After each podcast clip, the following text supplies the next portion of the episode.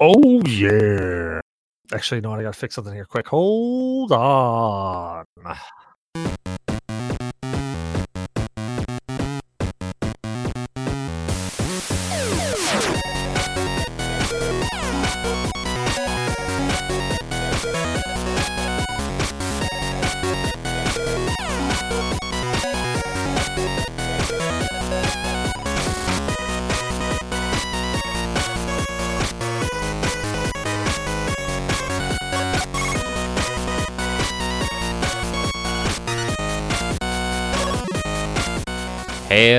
Salutations, and welcome, ladies and gentlemen, to another episode of the GNA podcast. I honestly don't know how many more times I can say that this year before Cecil finally gets off his lazy ass, finishes his damn MBA, and makes something of himself. Well, ladies and gentlemen, I'm your host, Blue Shark 45, and I've already given away one of the members of this recording tonight. But we're just going to ignore him for now and move on to the more exciting, more alluring, more attractive member of tonight's show, Damok. Damok, how you doing, bud? Hey, I'm doing really fucking good, man. Not as sexy as you are, but I, I'm I'm trying to work on it here, man. How you doing? I am doing well, sir. Thank you for asking. You're looking pretty good, man. Don't don't doubt that. Don't doubt yourself, man. Don't doubt yourself. And ladies and gentlemen, if you're into long hair, glasses, and red shirts, we have Cecil Xavier in the house. Cecil, how you doing, bud? There's a really good chance I'm throwing up tonight. Well, you know, bombs will do that to you, my friend. They will do that to you. Well, ladies and gentlemen, this is GNA Podcast, Games, Nerds, and Alcohol, and we have to get into what we're drinking tonight. So let's make our way back around the room and uh, talk about Cecil and his beverage of choice tonight. What are you partaking in tonight, or have already partaken in tonight, and are starting to park and take in in this moment? Like you said a whole lot of words there, and I'm pretty sure I'm supposed to understand them all, but there's probably a good 30, 40% that I didn't catch. But what I'm drinking, what I have been drinking, is a lot. Started off, I uh, I met some people from where I used to work.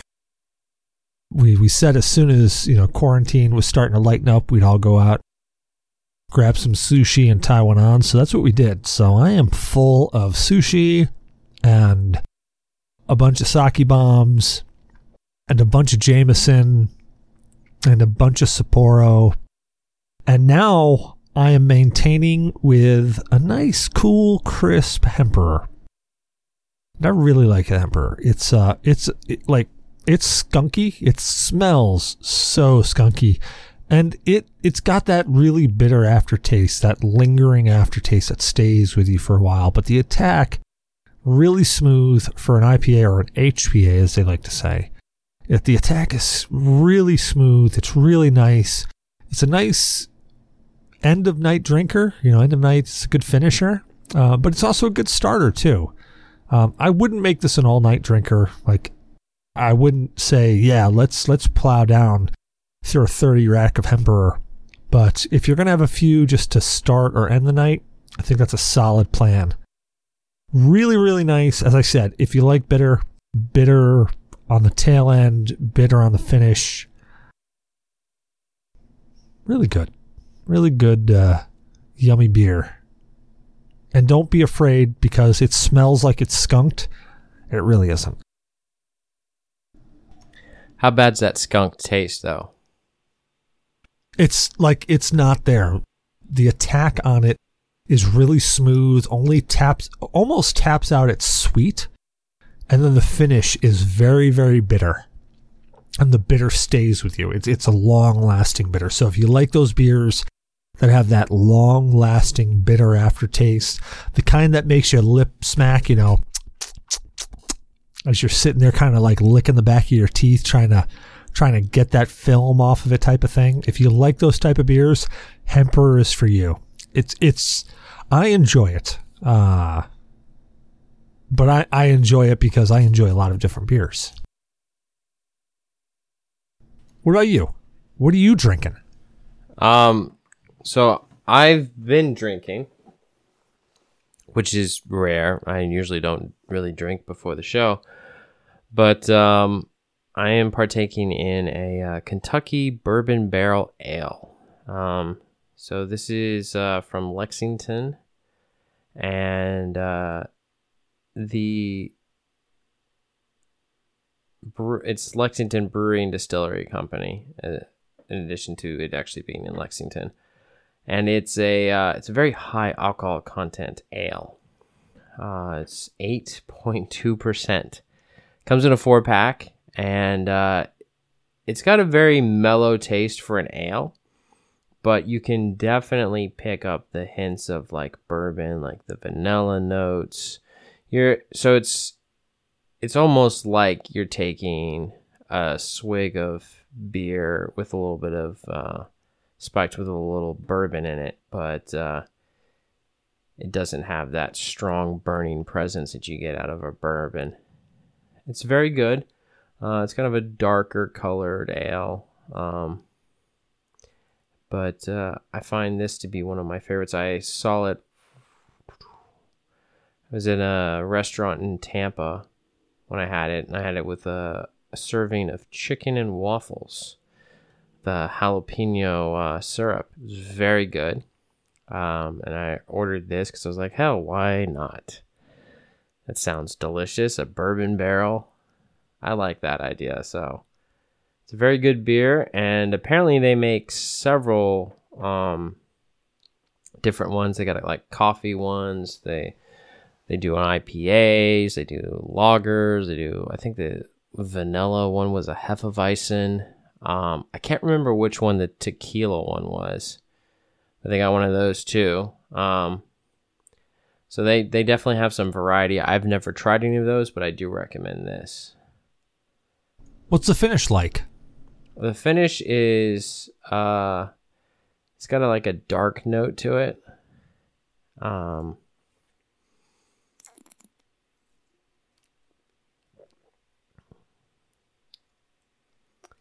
So it's got like kind of a darker vanilla kind of taste at the end. Um I wouldn't say dark like a coffee. I just say that it's it's definitely definitely an ale, but you it adds it has a little bit of a darker note to it. Um, I'm not really sure how to describe that per se.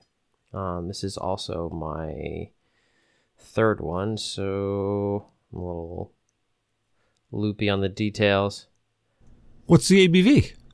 Eight point two. That's solid. That's that's a that's a good that's a good Yeah. buzzer. It is. Um, feel a good buzz on the first one when you don't have anything in your stomach. Say this Hemperor is only seven, and I'm feeling a buzz. But I mean, I drank a lot before it. Oh yeah, no sake bombs. But uh, Damok, what are you partaking in this evening, my good sir? Ah, well, I went to Total Wine and I picked up a whole bunch of stouts, and I'm really excited to drink the stouts. Except, I got home not in time to get them in the fridge fast enough to cool any of them off, and it's you know like 96 fucking degrees here. So yeah, they rode in the trunk for about an hour to get where they needed to go because we stopped at other places. So they're in the fridge. I'm still waiting. So instead, while I was there, the girlfriend said, "Hey." We need some cheap beer because I'm making jambalaya and jambalaya needs beer. Okay. So I picked up this shit called Dry Crispy. It's by Bingo Beer. Right? It looks like a basic bitch beer can. Right? It is the red and white stripe. Says Dry Crispy. Tall boy. It's 4.4%. I picked it up not thinking anything because it kind of just looks like it's going to be a, a tall Budweiser, Bud Light, you know, a cheap beer. Get it home. I show it to her after dinner. I crack it open like fuck it. It'll be like Bud White, and I'll just I'll pound this thing. And it'll be nothing, and I'll throw it away. Well, I start to drink it. I'm like, wow, that that's a very interesting taste. I, I can't quite figure out what it is, and she tastes it, and she's like, oh, it's it's fucking gross. It is a collaboration with the North American Sake and Chef Adam Hall of Saison.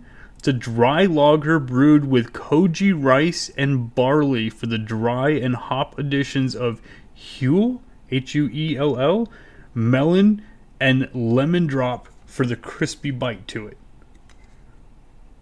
It's better than Pabst, but it would be like drinking a higher end Pabst or higher end Budweiser. I don't really know how to describe it. I would not go out of my way to purchase it, but it was a very interesting beer to have. It- oh, like your description makes it sound fucking amazing. Well, your your your description in comparison to Pabst is setting the bar kind of low in my book, though. And you know, the description sounded good once I started reading it, and then you know, I, I've just finished it, and I went. Honestly, I bought a four pack of it for ten bucks, and they're the tall boys, right? It's a it's a pint. So I was like, okay, I'm gonna finish. Well, I'm gonna give two for her to make her jambalaya, and then I'm gonna finish the the other one of these, and it's not bad. Nothing that I would actually go out of my way to purchase, though. I'm really excited to break into all the the stouts that I got because I got that dark age, but sadly it was still very warm when we started the podcast. All right, I got a quick question. Is that a blonde wig over there behind you? Because it looks like there's a blonde wig. Either that or it's a severed head. And I'm really hoping it's a wig.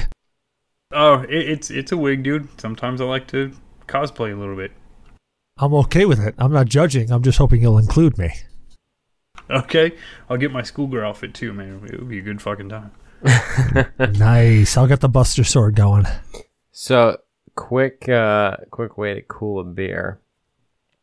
Take a paper towel, wet it, wrap it around the bottle, and then stick it in the freezer.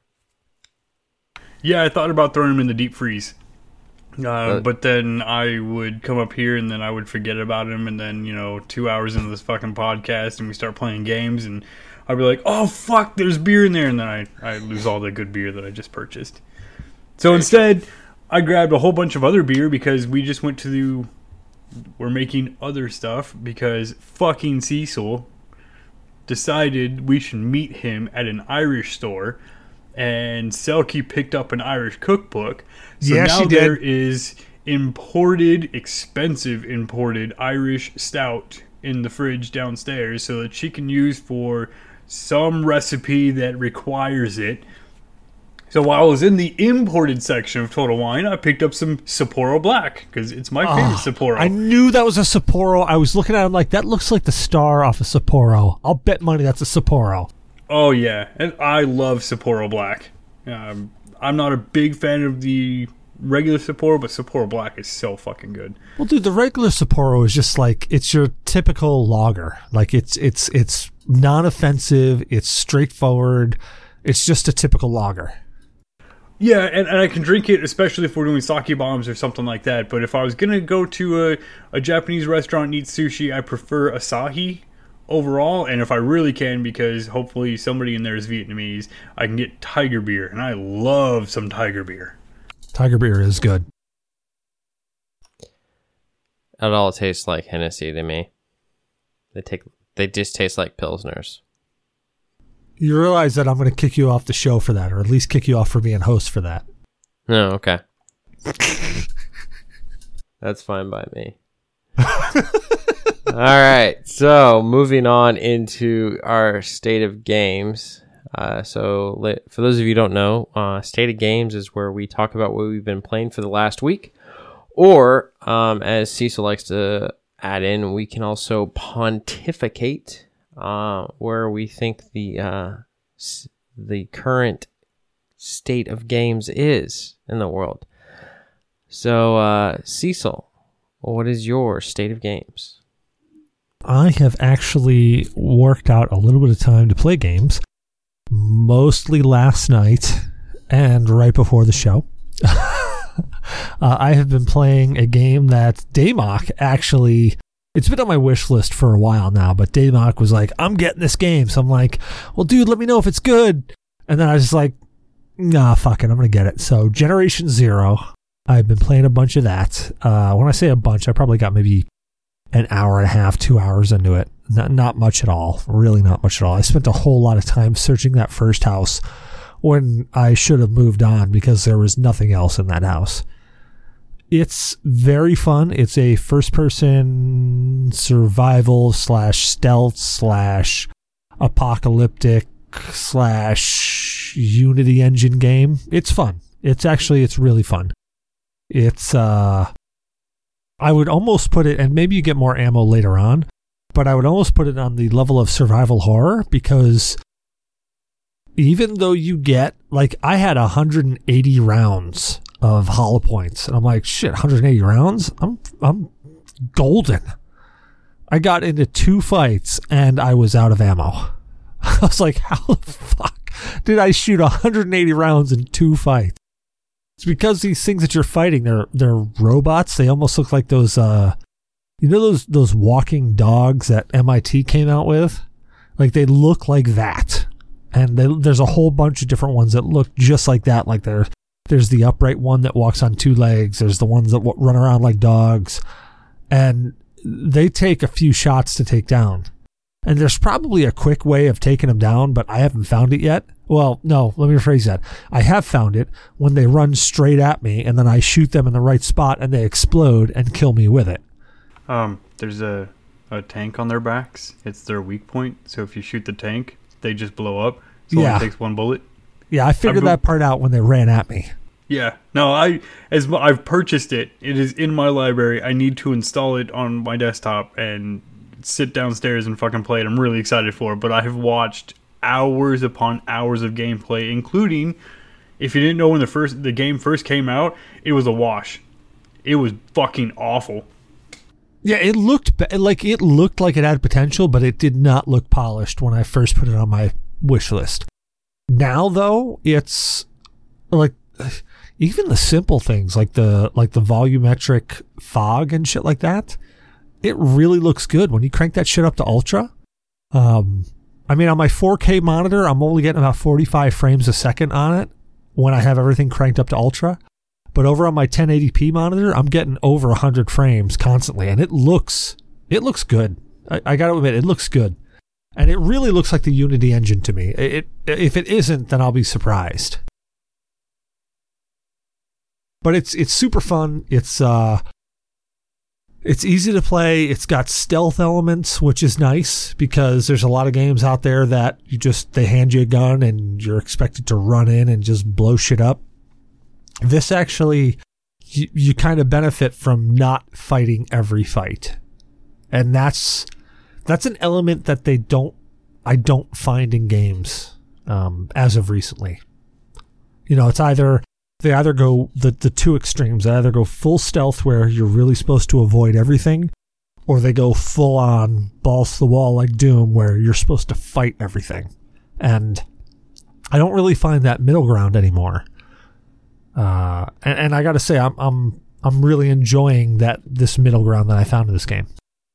Rip and tear until it is done. Um, it does not use Unity. Oh, really? What's it use? Avalanche Engine No shit. from Avalanche Studios Group. It's a Swedish video game developer, and they have their own engine that's called Avalanche Engine. I had to look it up because I was super curious. It definitely looks like Unity, but it is not. Dude, it like honestly, when I started playing it, it felt like Escape from Tarkov. Full on, like like the controls, the feeling, the move around, the gravity, the physics, everything felt like Tarkov to me. Um, that's why I was like dead set. This has got to be Unity.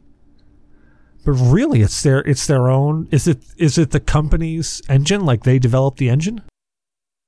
Uh, the game is self-published by Avalanche Studios. They developed their own engine. No, sh- well, dude, you know what? I got to give them some props because this. I mean, uh, personally, when I was playing it, it felt like a polished version of the Unity engine.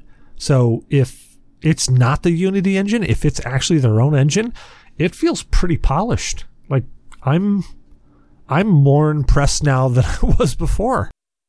Like at first, uh, to be per- like I was playing it and I'm like, wow, this feels like they really grasped how the Unity engine works. They've really done a good job of, of, of tapping out what the Unity engine can do. Like there's some simple shit, like when you're crawling, because you can go prone. When you go prone and you start crawling through high grass, the grass actually folds down in front of you.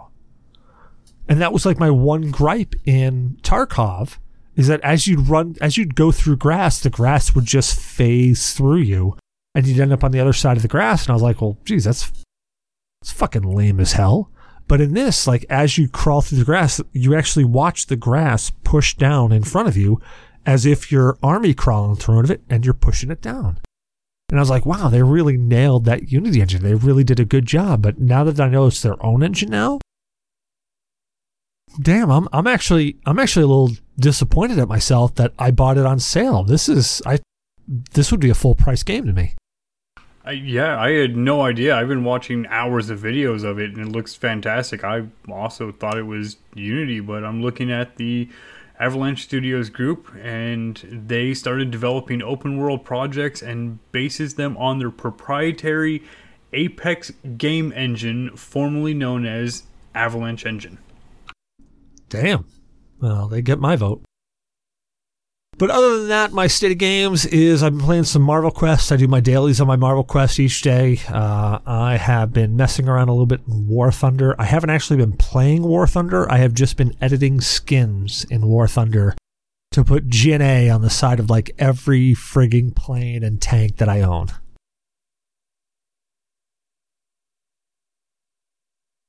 So, uh, what about you, Damok? What is your state of games, man? Uh, I am still stuck on a laptop, so I've been playing a little bit of RimWorld. I've touched the new Minecraft 1.16 update, but yet I started a new game, so I haven't been to the Nether yet.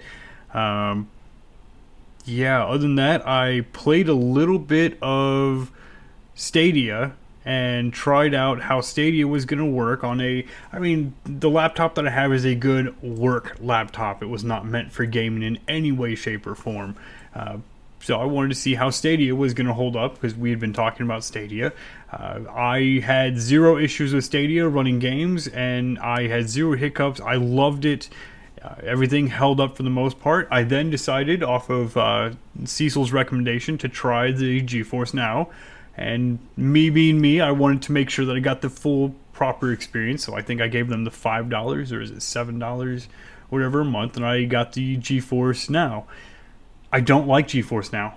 Um, I'm really disappointed with it, honestly, overall. I have tried to play it several times now, and no matter what, I get these weird connection issues.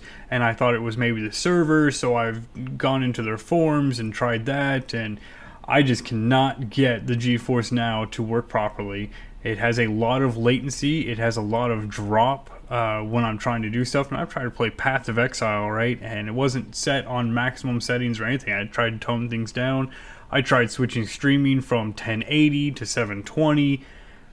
I cannot get GeForce Now to be a good experience, and it's I'm really fucking disappointed. But it could be that during the pandemic, with everything going on, that hey, everybody's kind of overloaded and everybody's trying these new products out. I'm hoping that it, it fixes itself. I'm going to give it another try on a hardwired connection because I am using 5 gigahertz wireless.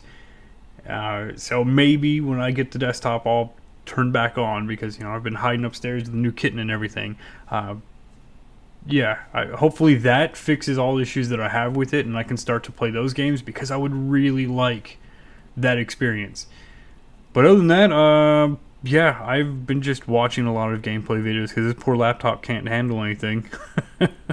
I'll be really interested to know what happens when you try it on a hardwired connection because I've tried it on both hardwire and 5 gigahertz. Actually, sorry, I've tried on both wired and 2.4 gigahertz.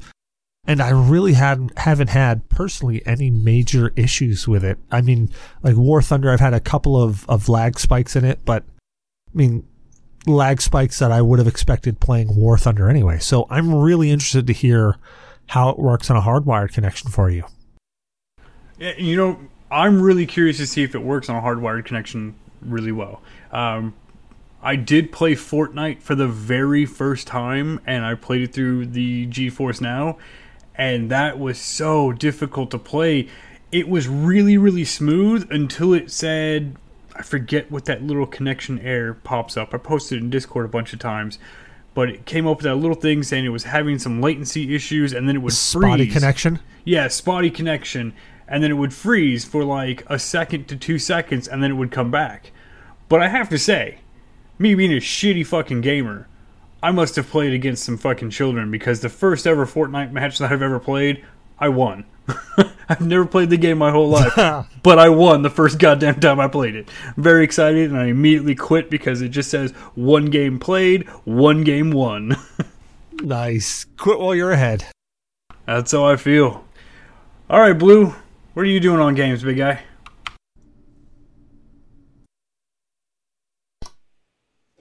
So, I haven't been playing a lot. I've uh, I haven't been reading a lot of articles, so I'm a little underprepared for this week's show, and uh, I maybe got in like ooh an hour worth of Division Two this week. I've played my dailies for Pokemon Go for a little bit, but uh, yeah, um, my birthday's coming up, and I've been looking at guns. Yeah, I I, I wanna. I've I've decided that uh, after talking with some friends, I'm gonna buy some parts for an AR-15, and one of the guys that, that I've played video games with before, my buddies work with, or one of my buddies works with, uh, I'm gonna bring him the parts, and he's gonna put a gun together for me. So I've been spending my time doing some reading on some stuff and watching some videos. So I really haven't been spending. I like yesterday I went looking at guns. God, they're overpriced right now because of all this crazy shit that's going on. Uh, so yeah, my state of games is uh, it's just kind of like it's the same old same. Like it's a new season of Division Two. I haven't really like I never really like dived really deep into the previous season. Um, which I feel like I'm missing out on some things because of that, but that's fine. Um, you know, I get into it when I get into it. It's just it seems like I'm always so busy with everything. But uh yeah. That's about it for me. Um so we're gonna go ahead and end the show now. We're gonna we're gonna go ahead and take questions from the community. No, I'm kidding. We're just gonna just take questions from the community because we've got one question and it's a long one. Oh shit! I thought we were actually ending because I was gonna go throw up. well, you're just gonna have to hold that, sir. I'm chewing it back, That. Hold hold that for the next hour and a half. chewing it back, chewing it back. Oh, hold on, trash can. So we've got a question from uh, one of the GNA crew members, Zyberblood. Um, so give this question some context. Um, social, so you you've all probably heard of social justice warriors, cancel culture, all this. Karens. Yeah, all this kind of crazy shit. Um, so it's permeated all aspects of society, um, and so there's been a there's been some there's been things like GamerGate. Um, there's been apparently some issue recently with like I think the Destiny community. I don't really know too much about it. Seems like this shit pops up on Twitter, and I just find that that I live under a rock. Uh, but uh, so the question from Zyber is, and we're going to take this one step at a time because there's a, there's three of these questions. So the first part is, do you feel like the gaming community is crumbling in on itself due to a lot of games feeling like they've been griefed or assaulted in some way? So, Cecil, your response. I think the gaming industry slash community is crumbling in on itself for a lot different reasons just than the alleged abuse that's going on. It's it's been a bubble for a long time and this bubble has been inflating and inflating and inflating and at some point in time it is going to pop. Like just plain and simple, it's going to pop. Um, I don't know when. I'm not 100% sure how, but the writing is on the wall. It's it's going to happen. And uh, it's it's not going to be a nice, easy, slow deflation. It's going to pop, and there's going to be you're you're going to see major publishers freak right the fuck out because their major stream of revenue. Like like publishers that are are setting themselves up with a diverse portfolio are going to be fine.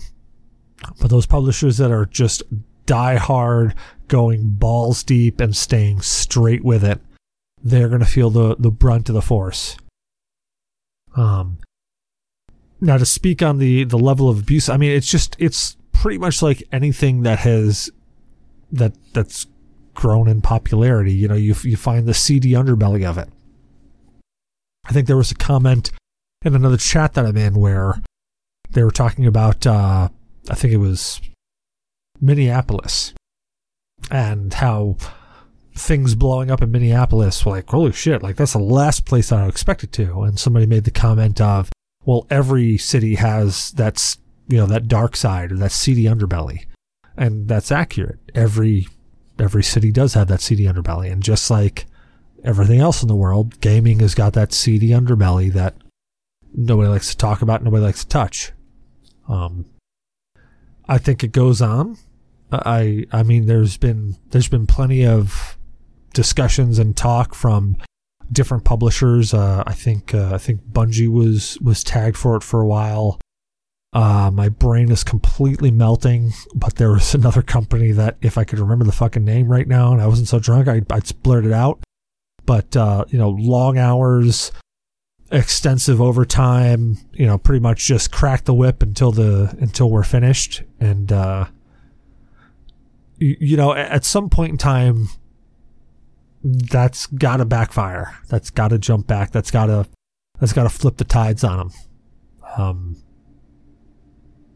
you know, there's only there's only so much. Str- it's just it, it's like when you when you take a it, it's like when you take a, a kid from from school. You know, you, they'll take so much bullying until they finally flip the fuck out.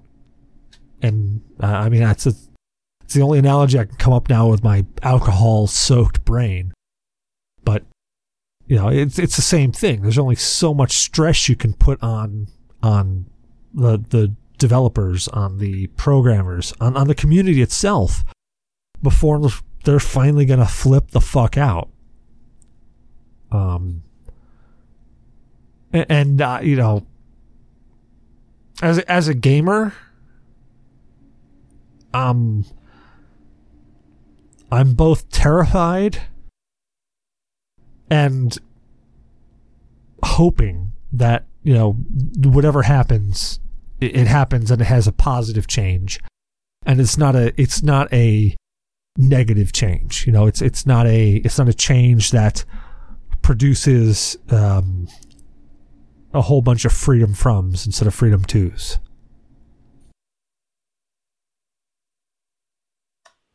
Damok, your thoughts?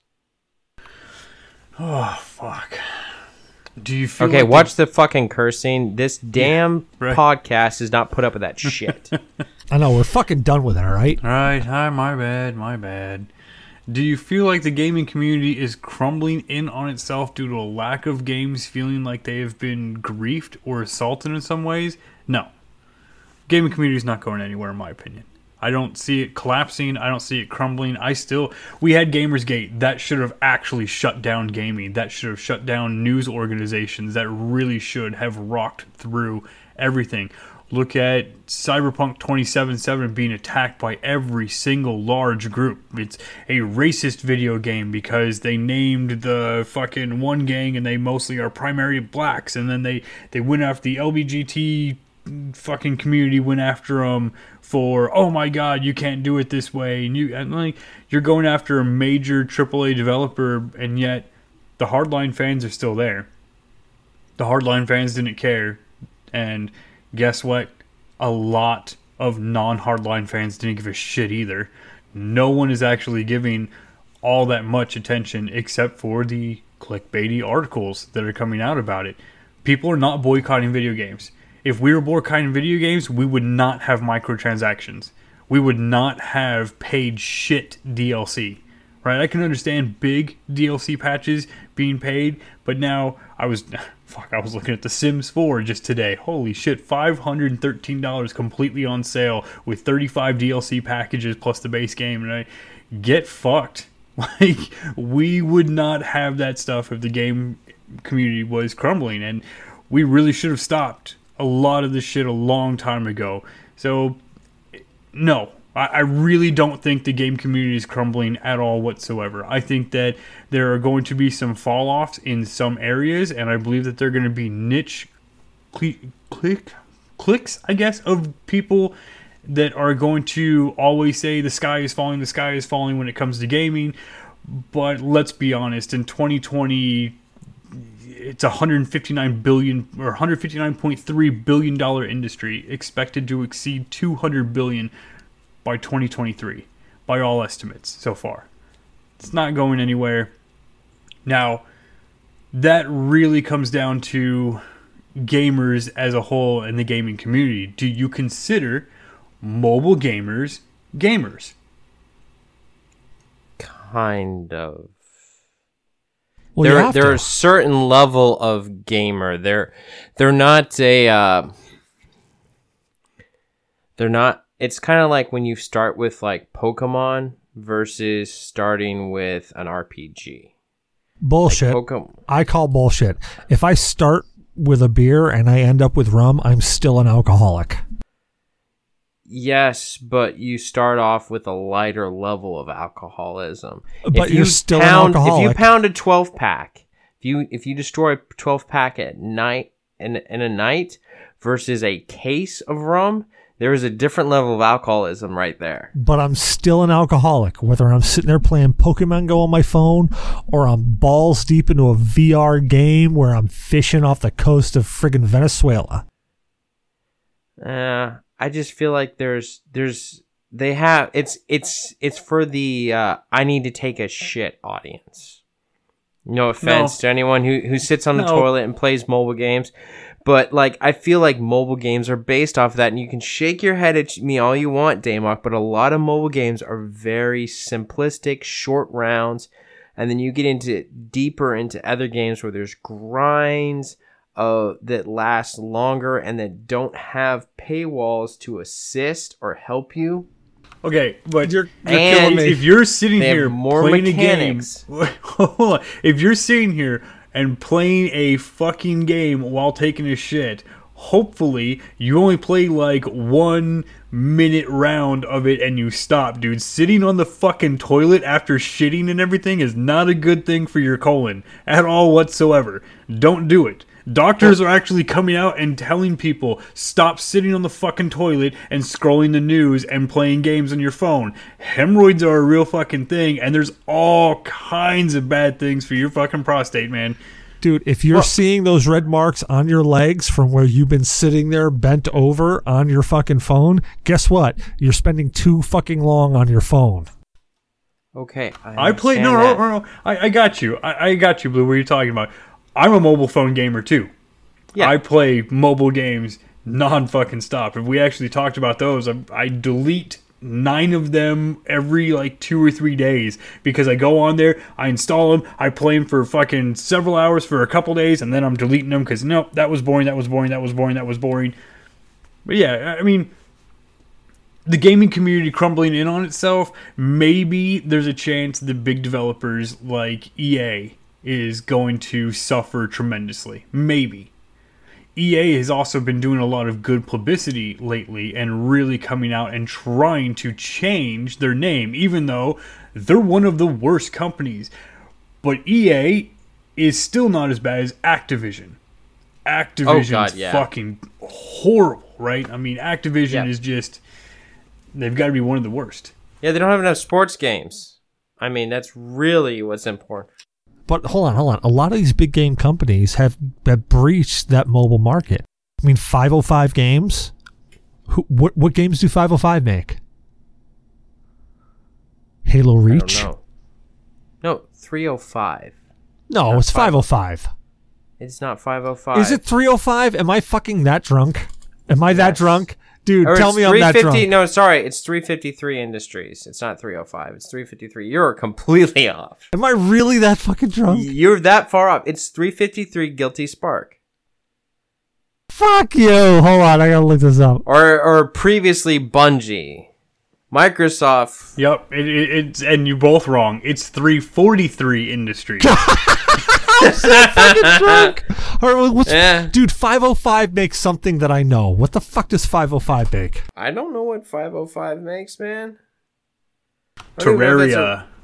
Terraria. Thank. Okay, I knew they made something I recognize. Okay, but EA or Bethesda makes mobile gaming now. D- the people who made Blizzard, Diablo makes mobile gaming Hold, hold on. now. Yeah, but but that's my point. Is that these big companies are getting into the mobile market.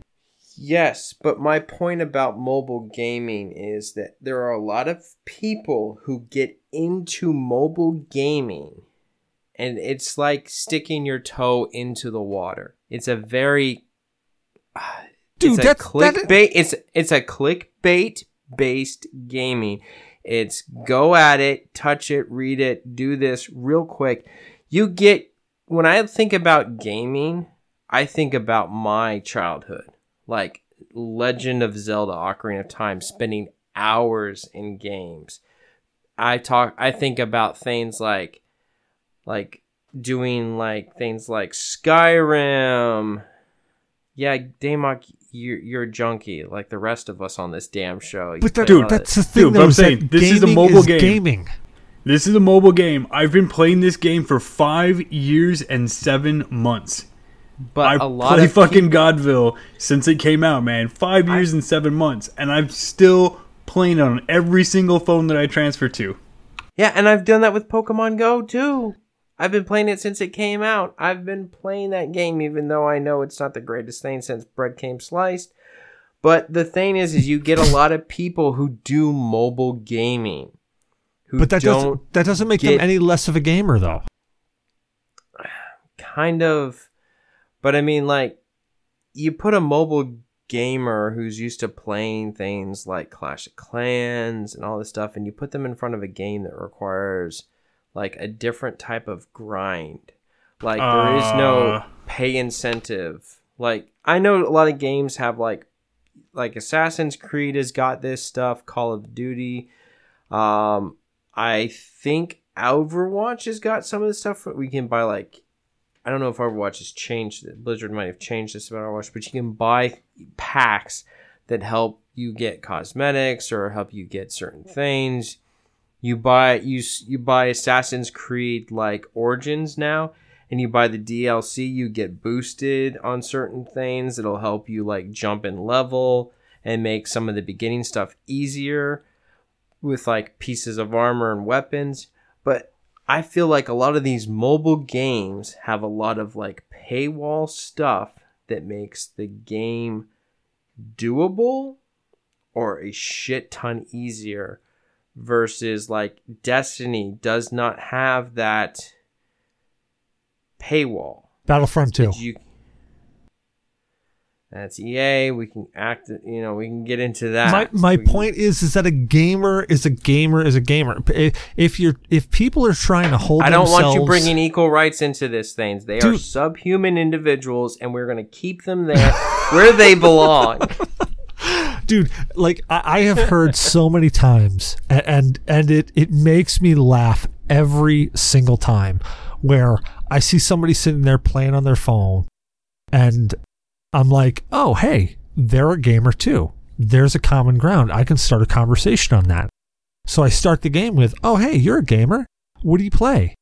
And i and and i every single time i literally laugh out loud when they go oh i'm not a gamer My point exactly. They don't even think of themselves. the conversation goes exactly this way. I go, "Well, what that? What's that you're doing on your phone?" Oh, I'm just playing Candy Crush.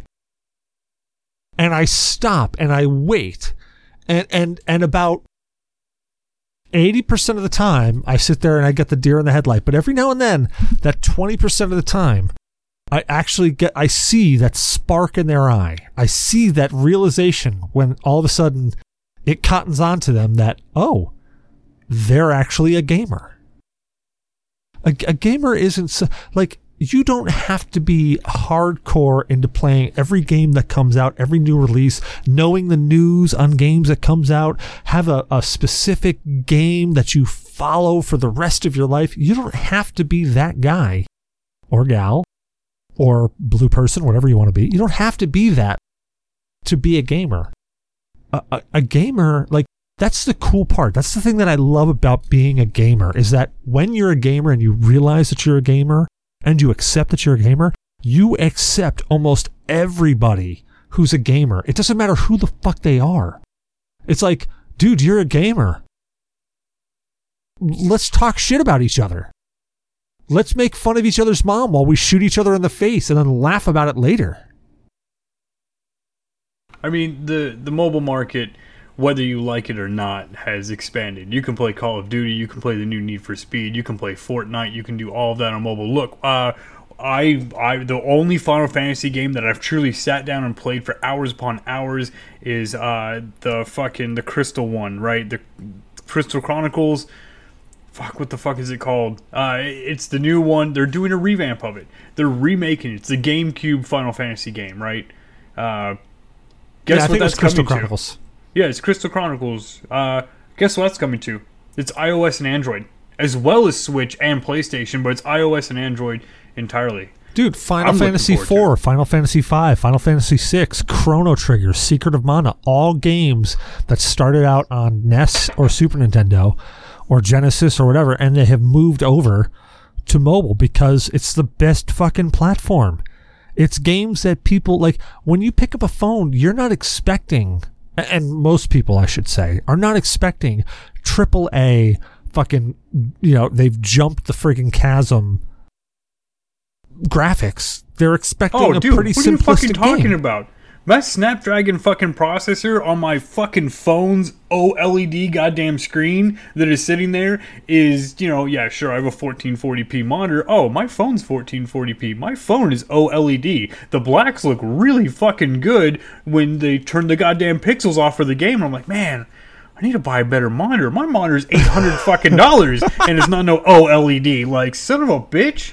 That's my Dude, that- you get good fucking graphics and it plays very nice. Now, it may play 30 FPS or sub 30, but the phone accelerates and makes it look good. it's, but it's- that's my point is that it's still you're still gaming on a fucking phone. Like you are you're still a gamer. If you, okay, first off, if you're listening to this podcast and games aren't part of your life in some way, shape, or form, then this is probably the wrong podcast. But if you have, Uh-uh, don't start. No, no, no, no, no, no, no. We accept alcoholics. We accept nerds. You're right, we do. Um, but if you're listening to this and and you're telling yourself, "Well, shit, I don't play games on my phone." If you've played solitaire on your phone, or you drink. you're a fucking gamer. Like just just accept it, embrace it, call up your your gaming brethren and friggin' play Fortnite on your phone and just have a friggin' ball and just call out somebody's mom that you that you you tapped them last night because that's how we do the shit. All right. So, going back to the question, I kind of agree with Cecil that it's not this whole griefing or assaulting of games that's going to cause the gaming community to crumble. I really think it's going to be on the side of overworked, sometimes and a lot of times underpaid develop developer grunts. Those are the people they're going to cause this collapse. It's not going to be this social justice warrior or you better include this in your game or we're going to boycott it or how dare you not have a choice between a man and a woman or some ambiguous gender for your main character. Like, it's not going to be that shit. It's going to be overworked, underpaid developers trying to meet a sixty dollar um selling Bro, are you puking? Is he actually puking? I He see him hunched be. over. He might be puking. He probably is. Ladies and gentlemen, Cecil Xavier cannot hold it. He has tossed his cookies Uh, thankfully, he's muted, and thankfully, this time it has nothing to do with sushi. So, moving on from that point, uh, we're going to uh, we're going to then discuss this next part of the question. Secondly, do you feel that due to a pandemic and other issues that strike uncertainty and help worsen these feelings that are tearing the gaming community apart, so like griefing and insulting? So, I'm gonna say I'm gonna answer this question, this part first, and I'm gonna say no, I don't feel like the pandemic has really had an effect on gamer, gamers. Okay. So, to give you some perspective on this, I play video games with people like Cecil and Damok, who I have I've met one of them in person, and I've you know, like I've played games with these people, we do this stuff online. Like there's a lot of interaction that's done at a social distance and it doesn't cause this pandemic hasn't really set anything back because we, you know, like we don't meet together in public. We play video games online. A lot of my good friends from college, a lot of my close friends, some of the guys who are going to be in my upcoming wedding are I are online and we're playing games together. So this pandemic and then like to talk about these other issues. So things like uh the police brutality, the uh, COVID pandemic, any like you can talk about anything. You can talk about the recent murder of someone. You can talk about like the recent storms, pandemics, you know, disasters like tornadoes, earthquakes, crap. You can talk about any of that shit that has happened in the last like 30 plus years of my life. The crap that has happened, personal issues, personal problems. The guys and gals that I play games with, we talk about shit. We talk about stuff. We have discussions. We give each other shit and we talk about shit. So when there's a police brutality thing, we get a guy's perspective who's you know, from one group and he has his opinions and his ideas, and we get a guy who comes from a different group who's got his opinions and ideas. Now, we're a lot of us, a lot of the guys that I play with consistently, and a lot of the time that I play games with online, they're engineers. We look at things from multiple angles. That's part of our job. It's not to look at something in one perspective. We have to look at it from different angles. Like from a design perspective, you can design everything in white space. It can be the most beautiful thing, but then you get in the real world, you got to build this shit, and you can't take that for granted. You have to look at is this actually constructible? So we are used to looking at things from different angles. So we have discussions, we discuss these problems. We've had discussions about a lot of volatile and damning things. One of the things that we have discussed on um, in our discussions is immigration policies. One of my friends is got a green card now, but for the longest time he's been one of those um he's been on a work visa. And when there's shit like talking about, you know, like the illegal immigrants and giving them amnesty, like we've talked about these things. Like these are hot button topics. We talk about this shit and how it affects us and how it affects others and it's so like this whole crap that's happening doesn't really seem to play an effect on us because we talk about shit. Like this isn't blow up someone's face, is have as has a discussion. So I feel like our community isn't going to fall apart. But other communities, maybe some of these bigger clans, maybe some of these bigger groups, you know, that have like 50 plus clan members. You got people from all different walks of life, different age groups, different, you know, group at different times that don't know how to hash out or discuss their issues or respect other people's opinions. Maybe this will cause it to collapse. I think on a grand scale, you can maybe say the gaming community itself can become fractured, but it's going to be like anything. The world comes to an end or China invades or Russia invades, and Texas is going to be fucking fine because Texas is going to hold their own. They got guns, they're going to fight back. Whereas California, with all their gun laws, is going to have problems. You know, to give you kind of a crazy example, like uh, what's that game called? Resistant? No, it's uh, Homefront. Uh, it's it's this idea where uh, the the I think it's Korea. I believe it's Korea, North Korea, or it might have been China. I can't remember exactly. Parachutes into the United States and takes over. And I want to say it's Homefront.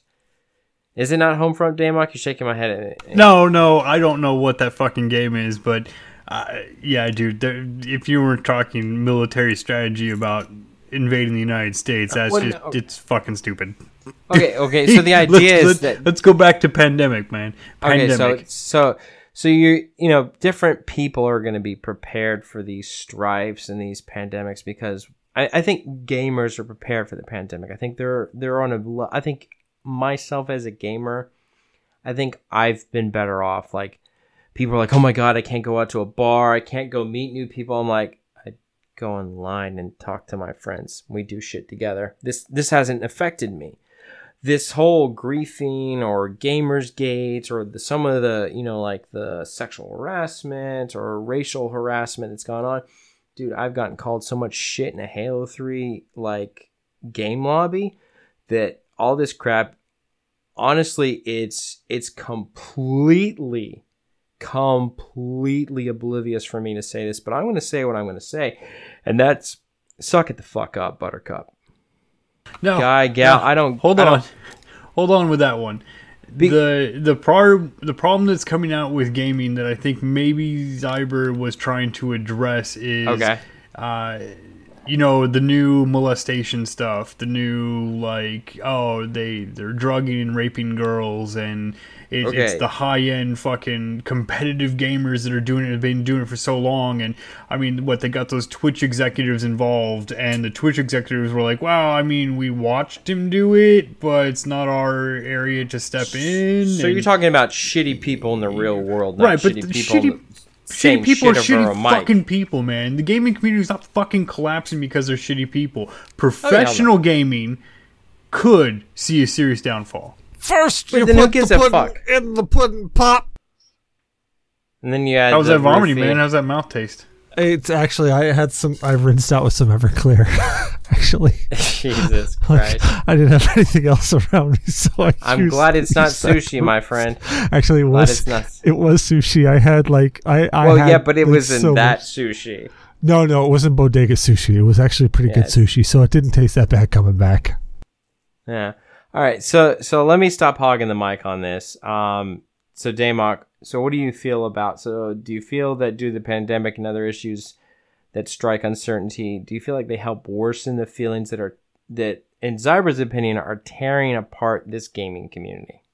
I don't see the gaming community being torn apart. I, I see a lot of fractures in it, and I believe those fractures are actually relatively getting fixed. The only part that I could ever see the gaming community truly falling apart on is the major league aspect of it, right? Professional gaming. Other than that, people are going to play games. Developers are going to keep making games because there's always going to be demand for those, right? We went from uh, pen and paper games to better tabletop games to every, everybody plays fucking games. You ever go to your family's house and everybody plays cards? You're playing a fucking game. Everybody sits down and plays Monopoly. You're all playing a fucking game. Or like women who play games with my heart? I don't like those types of women anymore. when I was younger, yeah, screw it, man. It was fun. But uh, yeah, uh, everybody plays games. Video games, I guess, is what we're specifically focusing on because it is what it is. Even though we also do play pen and paper and tabletop games a lot. Uh, but yeah, it's not going away. It's not crumbling. It's not going to collapse. It's completely and utterly stable for the people. Is there's always going to be a demand to play video games. Hell, we even have every single sci-fi future set where people are always playing video games. And the craziest part is all of those all of the sci-fi settings that we have, video games are such an important fucking thing that they're transcribed into training aspects of everything. It's not going anywhere. It's not crumbling. I'm I, I really want a little bit more context to what Zyber was trying to feel like when he was writing this question. I don't see it being assaulted. I don't see it fumbling or falling. Do I see AAA developers falling? Yes. EA for always pushing the grind, uh, Activision always pushing the grind, unfinished games, microtransactions. Yeah, but the rest of this, man, like, and the pandemic? Why the fuck would the pandemic tear the gaming community apart? It's making the gaming community stronger. Everything is doing great. You can't buy a fucking console right now. They're sold out. They're off the fucking shelves. Cecil? So, I agree with both of you, 100%. Like, No, no, no, no, you don't. No, I you do. missed some of our discussion because you got sick. No, I, I did. Yes, I did. But I still agree with all of it. Even the stuff I didn't hear, I still agree with. But the thing that I had to actually point out the reason I know 505 games is because they helped publish Death Stranding, a Hideo Kojima game. And you know, Ooh. you know how much of a friggin' Hideo Kojima fanboy I am. Yes. That's true. You've also played several of their other games. They A did Payday 2. They've played Dead, Light, Dead by Daylight. Arma 2. Um, Like Yep, so Arma 2, many, they- so many yeah. games they published that I fucking recognize. That's why 505 games stuck out in my head. 505 did the PC release of Death Stranding. Yes, yes.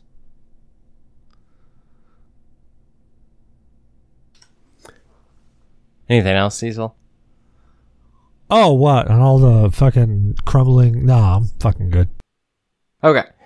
So the final part of Zyber's question, and I, I guess before I get into this, since Damok has pointed out that this has been crap that people have been doing in their real life, my impression of a lot of the strife and cancel culture stuff that I've seen on the internet, I literally thought this was people who were like saying hateful things.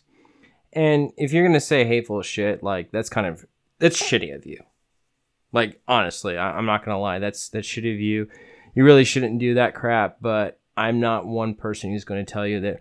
Well, we should shut them down because I believe in free speech. This is America. Say Yeah, whatever the fuck you want.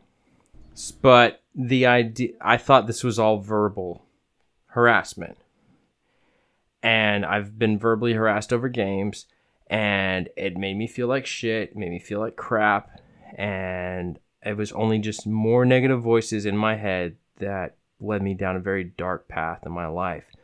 But when you do physically illegal shit, like raping people and drugging people, like that's fucked up.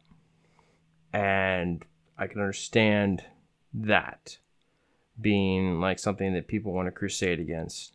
Uh, so just want to add that out there. But Zyber's final part of his question, um, and this is why we're doing this first because we figured this is going to take up a big chunk. Uh, do you third? Do you think the gaming community has gotten too big for its own good, sort of like the whole fall of Rome thing, aka too much of a good thing?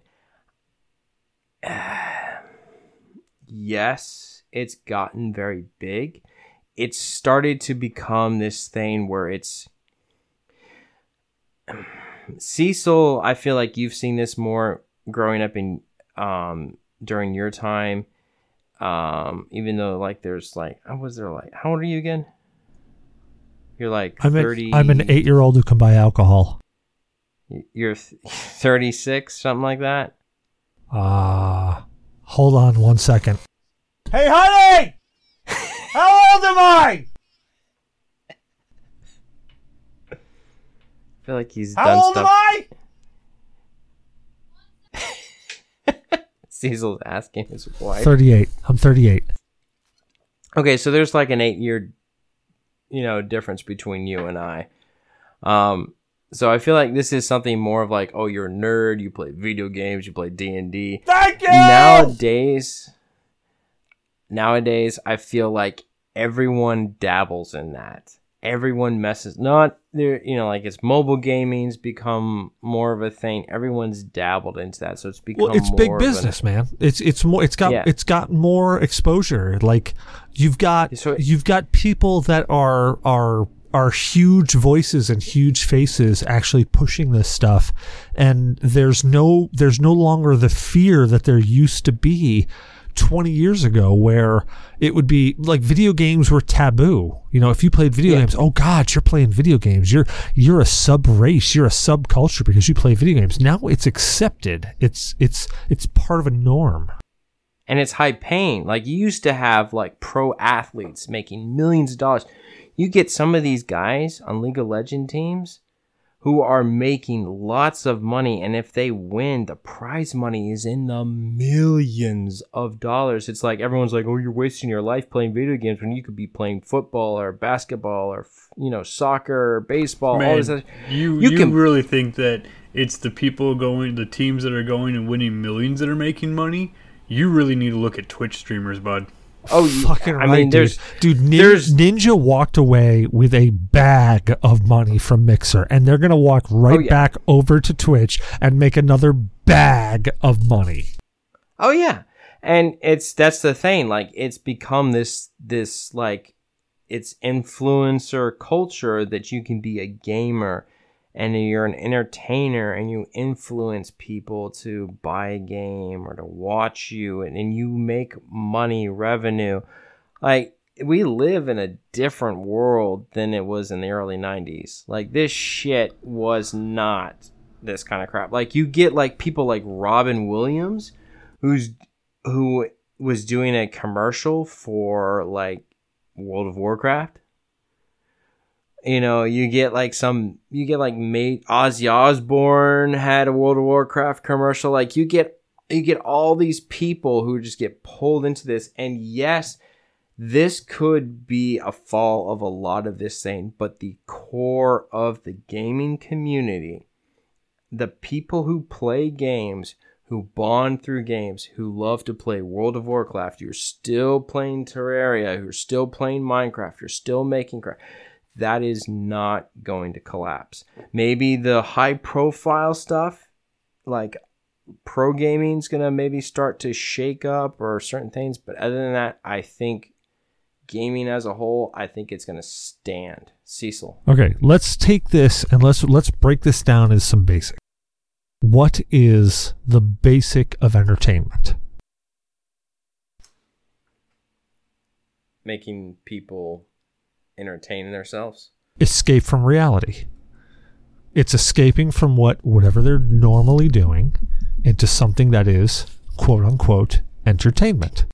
Now, entertainment can bring its like people find a book where they escape into imagination. Entertainment. There's all sorts of things that qualify as entertainment.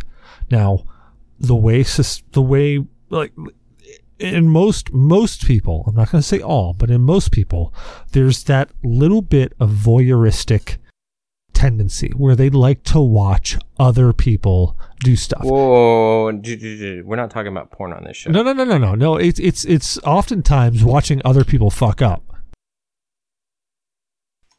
It's not just fuck up, man. Like, damn, dude. I think there are more viewers on Twitch than there are fucking video gamers. And, and oftentimes I believe that's true. But if you if if you take a look at okay, so and this this is actually one of my big gripes because it's something that I loathe with a passion, which is reality TV. I I, I come from a long, long time ago in a galaxy far, far away, and that's not that's meant to be a pun. I like a story. I like something being told to me. I like their I like to I like to escape that reality into another universe where I don't have to deal with everything that's going on around me. I don't particularly like, and this is all me. I'm, I'm telling you this from a personal point of view. If you've got a different point of view, fine. That's fine. We can be different. That's okay. But from my personal point of view, I don't want to watch somebody dealing with the same shit that I have to deal with. The willingness to act does not mean that you can act. Just because just because you you're having a tough spot in your life right now or you're you know you're you're making shit up to to be entertaining just because you're willing to act does not mean that you can act and that's where that's that's where I really get frustrated with you know a lot of Twitch streamers and and a lot of a lot of that whole reality because I, I dump it all into reality TV. I get frustrated with it because it's it's like it's the same thing I tell my daughter. My daughter likes to watch people playing Minecraft. And I'm okay with her watching people playing Minecraft. I have no problem with it. But every now and then, when she's sitting there and she's on her fifth hour of watching somebody play Minecraft, I ask her and I go, Well, wouldn't you much rather play this with your friends and make an experience and memory for yourself versus watching somebody else do it? And she just goes, No. I go, Well, and, and, and that, that right there is the epitome of in my opinion, of what society's turned into. We'd rather watch somebody else do something than do something ourselves, experience it for ourselves. I feel personally, I would rather go and do that thing. I would rather go and jump out of a plane. I would rather go and scuba dive 130 feet down. I would rather go and climb that mountain. I would rather go and hang off the side of that mountain because I would rather experience it and have that memory for myself. I don't care if anybody else sees it. I don't care if anybody else knows that I've done it. I don't care if anybody else believes that I've done it because I know it. I know I've done it. And that's good enough for me.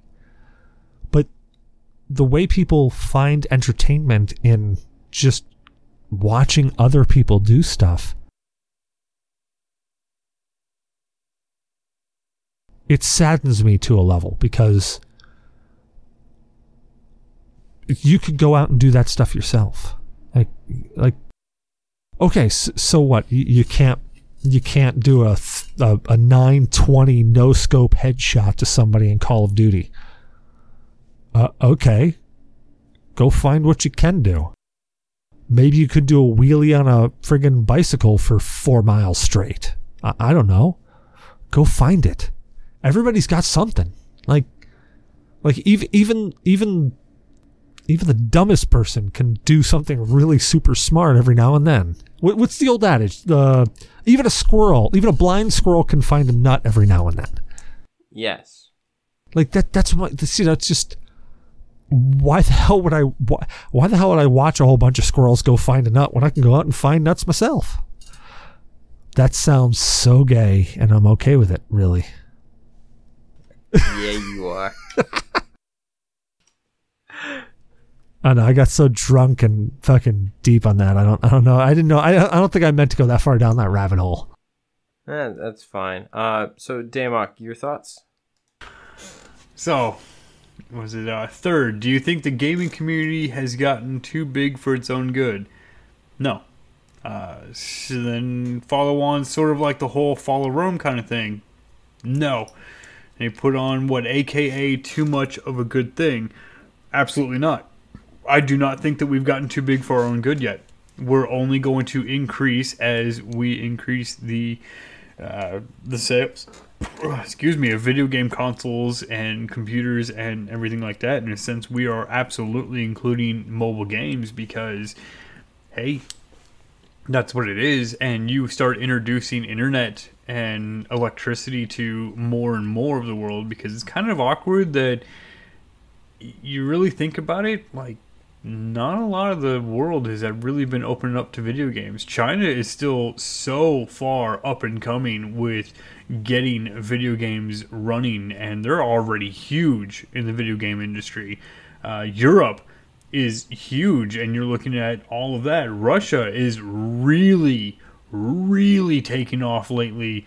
Uh, if you pay attention to Twitch, Russia is taking off.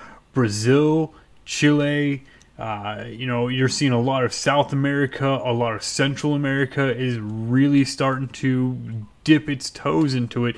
We're only going to get bigger. Technically, by all estimates, with mobile gamers included, there are 2.69 billion players, right? That's a third of the world's population is playing video games.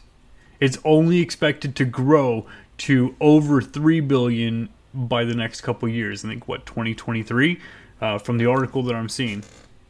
Did you ever see that episode of Star Trek: The Next Generation where they had this little visor thing that they put on, and they would play this video game where they would just dump this circle into this like you know, xy- or not xylophone, but the old record player looking face thing. It would just drop into it, and then it would it would stimulate dopamine, and would get them all high, and then it would actually brainwash them. Did you ever see that?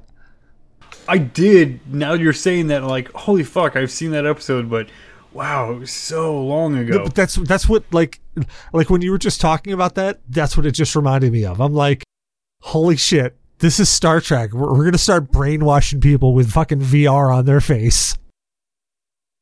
Yeah, I I mean, I don't think that we've gotten too big for our own good. We're not there yet. Once we, once the entire population really sits down and says, "Hey, yeah, gaming's a great fucking thing," and uh, we're gonna go from there.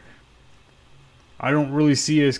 I don't see gaming collapsing. Not video gaming. Evolution of video gaming, yes, absolutely. We're always gonna push further and further. But as Cecil was talking about it's that escapism, right? Books are a fantastic way to do it, but now you have e- ebooks came after regular books, and that was even more fantastic because they were cheaper. Now you have audiobooks, which holy crap, dude, audiobooks get so fucking expensive. Right, they're more than the cost of the book at this point, but those are getting better and better. Now they have a VR storytelling shit that you can go through, and it's narrated and take it it's fantastic. Once you start making them interactive, books became interactive. Everybody's always played those choose your own adventures, right? Watch out, we're gonna get sued by Choose Your Own Adventure for that. Yeah, God, fuck, whatever the the pick your own path, whatever the fuck you want to call it, right? Going that way. Uh, they've turned them into VR games. They've turned them into PC games. They've turned them into all of that. I mean, you're going to incorporate it.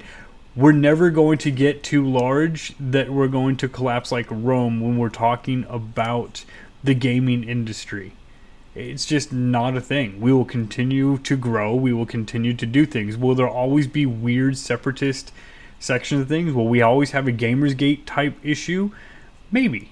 Will we always have the entire thing of, hey, there are shitty human beings involved in gaming? There are shitty human beings involved in every single aspect of fucking life. So, yes, we will always have that, but that is not restricted to gaming. Right? So, no. A, gaming is not crumbling at all whatsoever. The AAA developers are still not crumbling no matter what shit is thrown at them. And we're not overreaching with you know, hey, we're gonna have the, the the rise and fall of Rome. You want to talk about the rise and fall of Rome, you have to talk about a nation. Video gamers are not a nation, right? The United States is a nation. You want to talk about the rise and fall of Rome? We can go. We're on what book three right now? Okay, so not doing so great on the falling side. Uh, but video games, come on, it's not. The community's not going anywhere. It's going to get shaky it's going to get to the part where after Gamersgate, I don't know about you guys, but if you wore a video game T-shirt, girls would kind of cross the road because it was a little weird thing. I mean, uh, hell, Sarah Silverman talked about it, where she was like, "I would cross the road, and it's not to be because." That dude was hostile or anything was wrong with him. She was like, I played the same fucking games as him, and it was fantastic. But I didn't want to get wrapped up in the political, stupid fucking mess of what Gamersgate was going on with. And it's like, yeah, people will stop and they'll avoid and be like, I'm not a gamer. No, no, no. They won't wear the gaming shit and they'll be just fine. Um, then we'll continue on because gaming didn't go down during Gamersgate. People were still buying video games. We were still growing the entire fucking time. So it is what it is. So Cecil's almost done with his MBA, and he's eventually going to muzzle me and keep me from hosting this show. Uh, but it's stupid to make a jump that someone's wearing a shirt that they're going to be hostile or they're going to start debating gamers gate crap and let's jump into conclusions people but let's instead jump to the conclusion that Denis Villeneuve who's uh, taking care of Dune, which he's going to actually break the first book, which some people say is a money grab. I say is actually kind of a good idea into two parts. So if you've ever read um, the book Dune uh, by Frank Herbert, then uh, you know that there's a lot of shit going on in that first book. So it's kind of like Harry Potter and the Deathly Hallows. If you're a Harry Potter fan, you know that to do that movie justice, they had to break that up into two movies. Wait. We moved on to a news article with a kind of a rough transition there. Which article are we on? Because there's We're talking about we're talking about Dune, um, Okay. and the clickbaity one. So Dune, Dune's making the through the gauntlet said that they're gonna do the the you know like what Star Wars never did. Um, I'm not really gonna go there. I just think it's a good idea for everyone to check out. You know, the movie Dune when it finally does come out. Uh, if you've never read the book, man, you're into sci-fi, check it out. Like you're missing out on a world and a universe that just is really freaking cool. Well, I don't know if you all want to add to that. I was gonna say let, let's let's take a look at the basis of Dune. Dune is based around eating giant worm shit Spice, and getting high, yes, and extending your life. but you're still eating worm shit. Like no matter what you're doing, Yes. like no matter what's happening, you're still eating worm shit. And and it's funny because if you actually think about it, society would easily break down to that. Like you, te- you tell them, hey, uh, like hey, you say, hey, if you if you drink this coffee, you're gonna love it and you're gonna have such a great high from it. We're not gonna tell you that this coffee comes from a bunch of monkeys eating it and then shitting it out, and we pick the beans out of their fucking shit. But you're gonna love this coffee. And then, oh, by the way, after you've been drinking it for a while, you're eating monkey shit. you know, it's it's it's funny when these books came out, they didn't possibly think, oh god, people are actually going to eat shit from another animal and be happy with it. Yeah, we've gotten there. Like it's totally believable to me. Well, yeah, because you think about what some of the illicit drugs do, like they make you feel good, but they also create this like massive dispend- dependency on it. Like heroin, heroin's some fucked up shit, and like you smoke pot at a young age, and it really warps your fucking mind too. Yeah, I you know what? That's not a debate for this show, but we'll we'll agree to disagree there. But on to spice. Fine.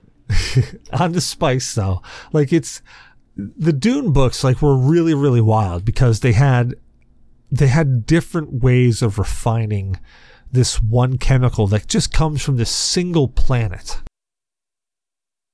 and this single planet like literally these giant worms shit out this stuff that the whole universe requires and you control the spice you control life.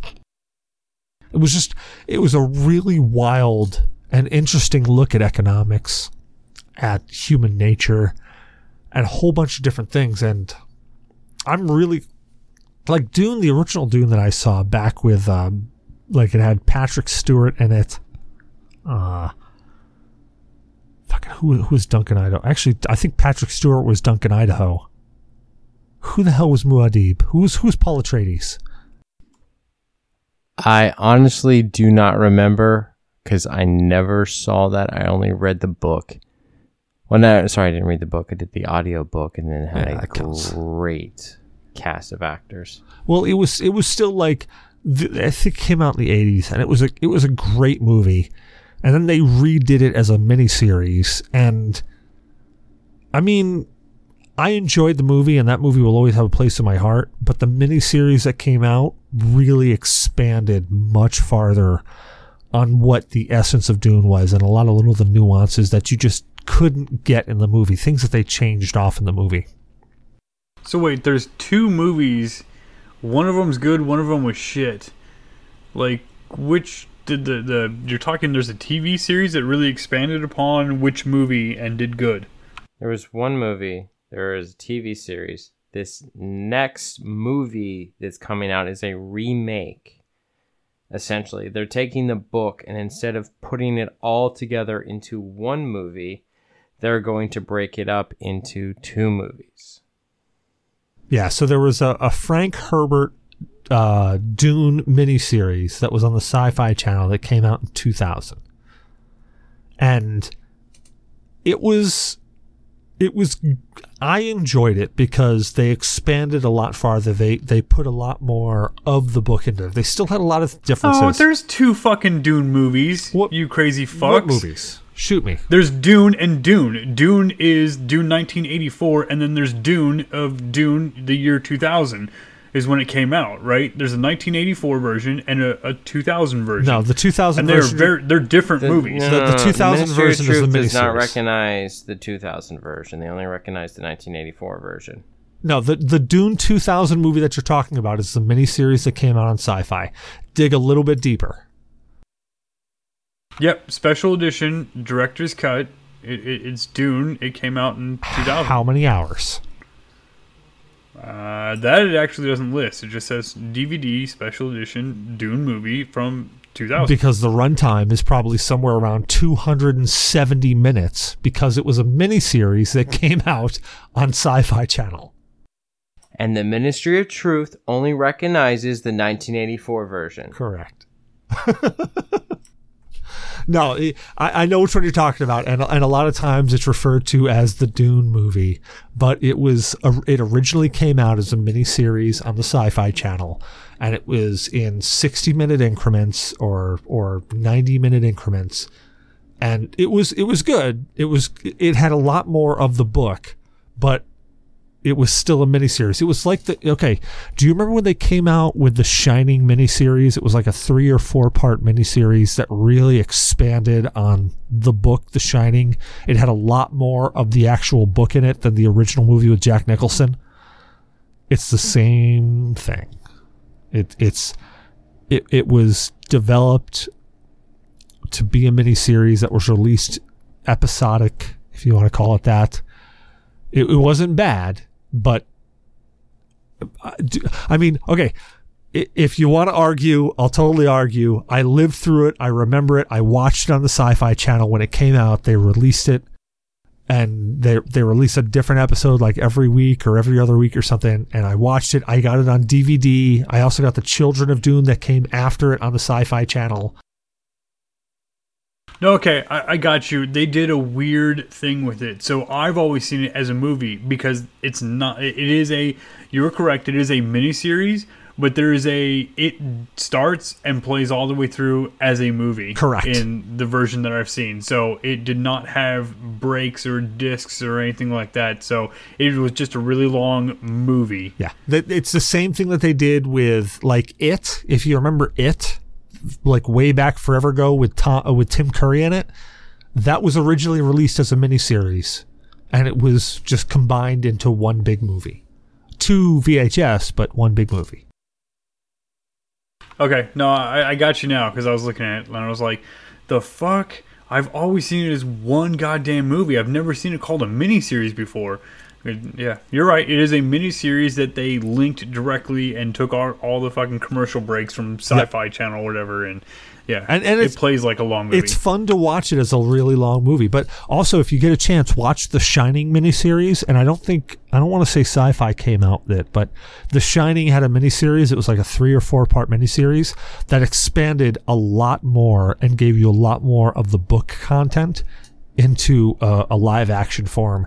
And I mean, I love the Jack Nicholson Shining, but the the miniseries that they came out with, it really gave you so much more of the story. It, it really did it much more justice. Um, the acting was significantly worse. Um, and it didn't have the star power like Jack Nicholson. It didn't. It wasn't written to be a movie. It was.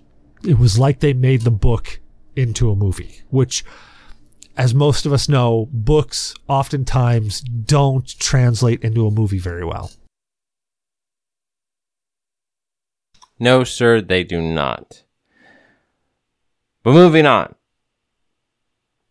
Chrome will be less of a memory hog in Windows 10. So, Cecil, I think you're the one that actually posted this from Engadget. Yeah, it's it's actually really wild. So a while ago, you may or may not know that Microsoft Edge actually started using elements from the Chrome kernel to Not elements, not elements. They use Chromium. Okay, so I, Flat I out, was Chromium. I was trying to be nice. Okay, I was trying to be. No, they announced. I know, Microsoft I- I announced was- they went to Chromium. I was trying to be nice. Okay, I was trying to be tactful and a little coy about it. But um, Microsoft Edge really like they. I mean, of course, it's Microsoft Edge. It's built by Microsoft, so they know their operating system. They had a memory management in it called uh, uh, Segment Heap. Segment Heap, um, and Google found that, and it was a really it was a it was a better way of memory management for Chrome. So Google Chrome stole it. You know they they used it. You know they took it and they made it their own, and they're now going to be implementing that in later versions of Chrome, and it is going to. So the way the article reads is that eventually it will significantly reduce the memory usage of Chrome. Um, but they even said in it that don't expect it to be like an overnight thing. It's going to be coming out in iterations and it's going to eventually get out there. But Chrome is going to, like, everybody knows that Chrome just, like, if you leave Chrome open, Chrome just takes up so much fucking memory. It just, if it's, if it's out there, Chrome grabs it. It's like Java. Oh yeah. But uh, yeah, Chrome is is going to be implementing this thing called Segment Heap, um, and it's going to enhance how Chrome it's it's it's going to make Chrome's memory management more efficient. Now, it's not gonna like if you're listening to this and you're like, oh great, Chrome is gonna like use so much less memory. No, no, it's not going to use like that much less memory. You're not going to be able to take a Celeron processor from like 1999 and make it work and it's going to run fantastically. It's just going to make it use less memories and and memory that it uses it's going to use more efficiently. That's that's all it actually means. Damok, you got something you want to add on this? No, no. I, um, that's. I was expecting them to do that, especially when Microsoft says it was going to switch over to Chromium. I expected Google to pay very close attention. I also expected Apple and uh, several other companies to pay very close attention to what they were doing. And here we are. Now you're looking at the, the heap memory that they're going to be using. And yeah, do I hope that it reduces Chrome's impact on my computer? Yeah. I don't need to buy 32 fucking gigs of RAM for a goddamn desktop gaming computer, but I had to buy 32 gigs of RAM so I could have my 10 Chrome tabs open as well as a video game. Yeah, and and really the the biggest be, because of the way Chrome uses memory, the biggest impact that you're going to see is the the massive the multi-core machines like the the upwards of eight cores, you know, the 12 cores, the 16 cores. That's where you're going to see the the most performance increase. Not that's saying that you're going to see that you're not going to see performance increase from eight cores and lower, but those those really high end, those multiple core systems is where are where you're going to see a lot more benefit out of it because it's going to be able to use memory because that's how heap memory or segment memory works.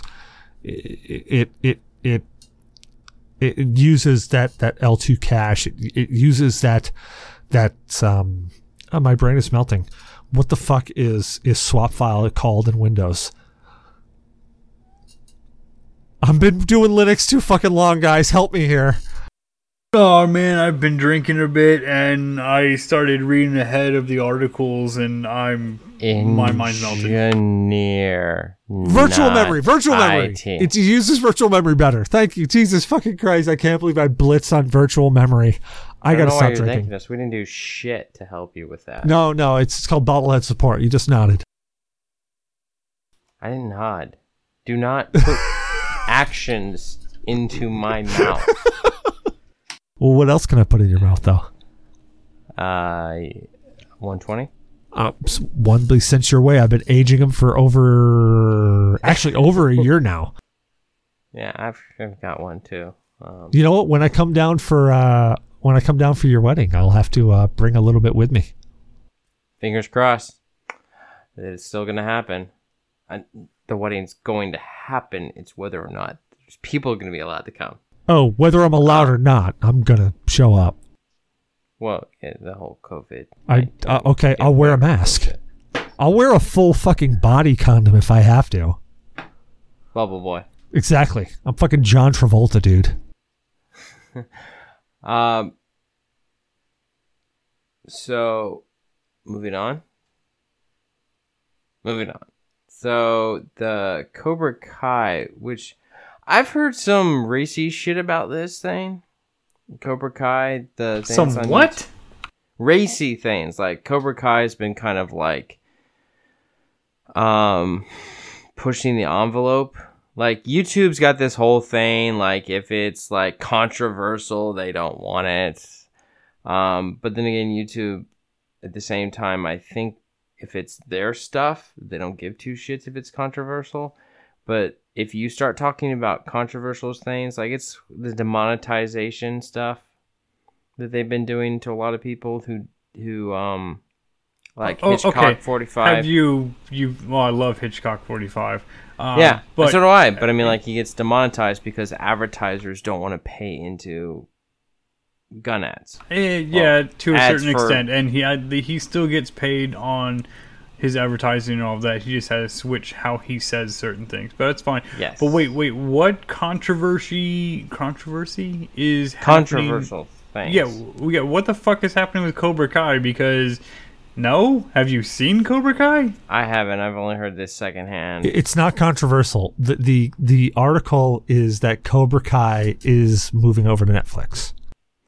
Yeah, but I mean, like, I feel like they're doing that because of No, No. No. no, they're they're, Okay, they're doing it because. YouTube has dropped all scripted stuff. Like that's Not just YouTube dropped all scripted stuff. YouTube dropped the paid premium. They're going to add supported. So therefore, they mm. will drop their scripted because they're no longer going to pay for quote unquote original content. Netflix mm. jumped in and pi- picked it up immediately, and apparently there's already a third season. I'm super fucking excited for it. It has nothing to do with controversy. Dude, I, I'm, Well, they I'm switched all over. over this. Like, I have not been able to watch Cobra Kai because it's been on YouTube and I don't have the subscription, and I've just honestly been too lazy. oh my god, you fucked I've yourself got up. it. dude! Jesus I've Christ, got I dude. have it. been so lazy. I haven't thrown my eye patch on to go watch it.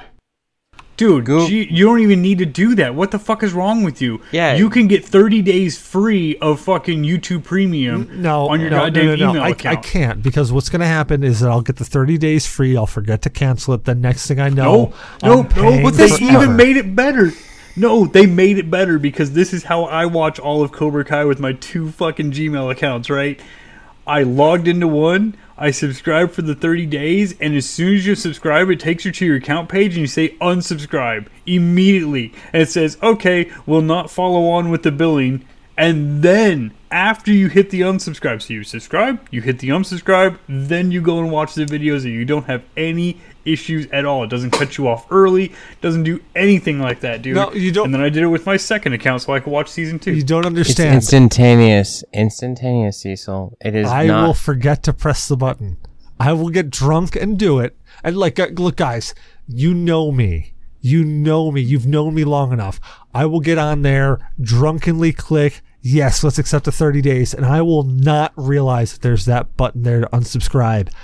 Two years later, I'm going to be sitting here looking at a bill going, how, the, what the fuck is this? Why am I paying $45 a month for YouTube? not even that. No, but but that, Not even but by the time I realize how much I'm paying, that's how much it will be. It's nine ninety nine a month. I have Google Play Music, and I get access to a shit ton of music, kind of like an unlimited Spotify or Apple Music kind of subscription, and that includes YouTube. So I don't watch ads on you. Everyone who's been compl- everyone who was like bitching about Bloomberg ads, I was like, what the fuck are they talking about? And then I realized, oh yeah, I don't have to watch ads on YouTube because I have Google Play Music. I don't have to watch ads on YouTube because I install AdBlock Pro. You can do that shit too.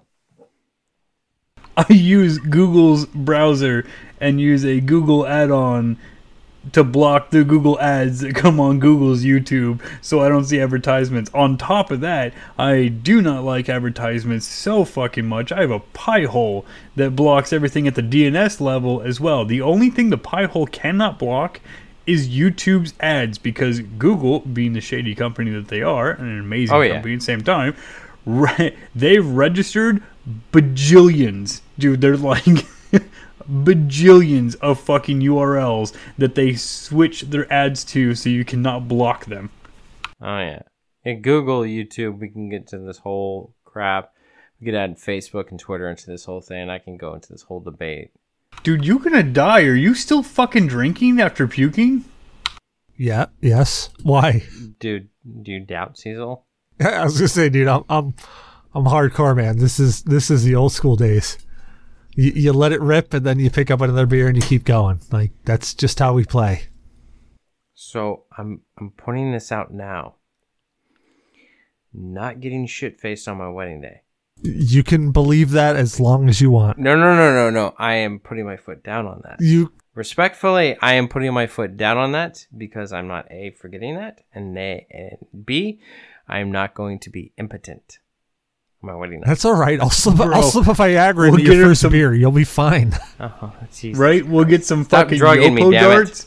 He'll be out fucking cold, man. Okay. We'll just hook up hardline an IV of alcohol into his system, and then right before the fucking the show, we'll just hardline some fucking Cialis Dude, into his it system. will, be good it to will go. be uh-huh. exactly like that movie Clerks. She'll sit there, go into a dark room, jump on top of you, be like, "That was great. You just let me do everything," and then you'll walk out and be like, "W- "What are you talking about? I've been passed out in the storeroom for like the past two hours." Well, who was in the bathroom?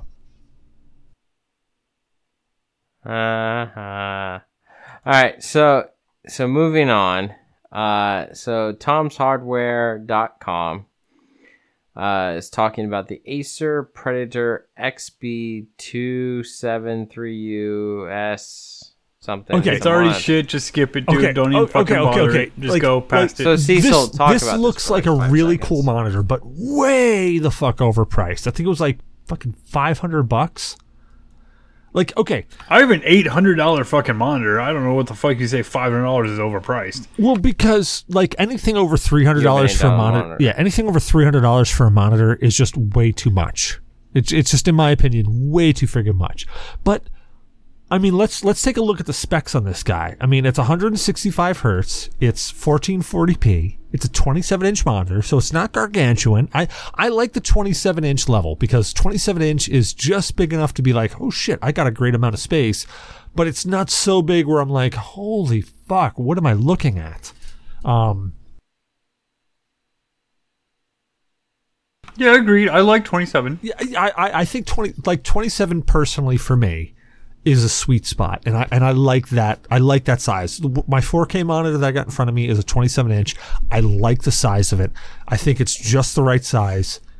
Um, I mean, it's 165 hertz at 1440p. That that's a that's a. I think that's pretty damn good. I have that already. I have a twenty seven inch, one hundred and sixty five hertz, fourteen forty p monitor. so this one's three hundred dollars less than the one you paid for. Yeah, it's it's getting better at where they're at. But have you actually looked at the monitor?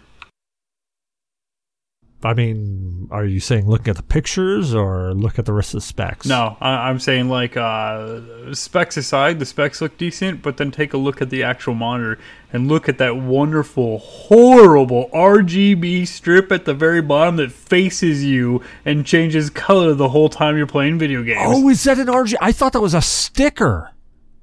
Nope, that is RGB built into it that changes Oh. colors as you're playing games. Oh, groan, loud groan. That is why it's fucking three hundred dollars less than what I have. Oh my god, super groan. Okay, go with that Dell monitor I posted instead. 10-4. All right, moving on. So CD Projekt Red game plus Cyberpunk 2077 for $88 today.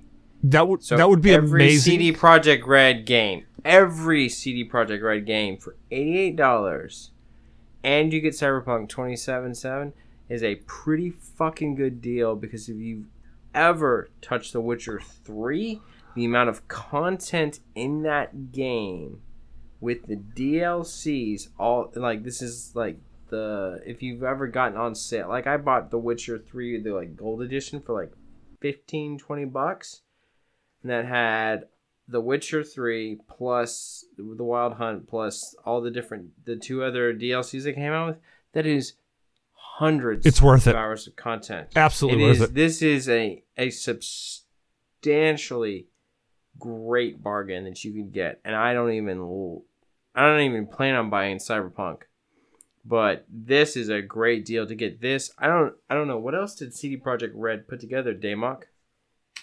Uh, I mean, CD Projekt Red is really going to give you their alt, what they're calling the Ultimate Red collection.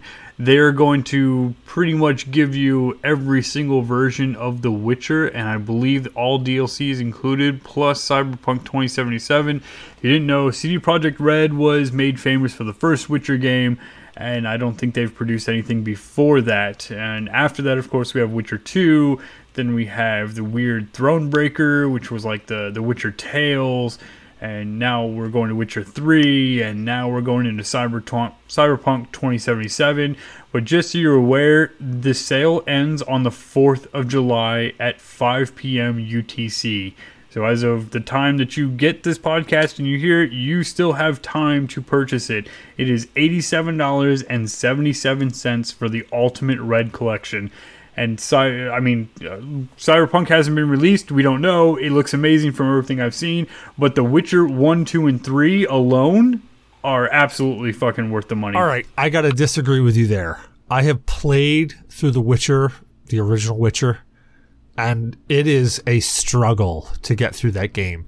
It reminds me Okay. of Dun. If you remember the old game Dungeon Siege, it reminds me of that with worse controls.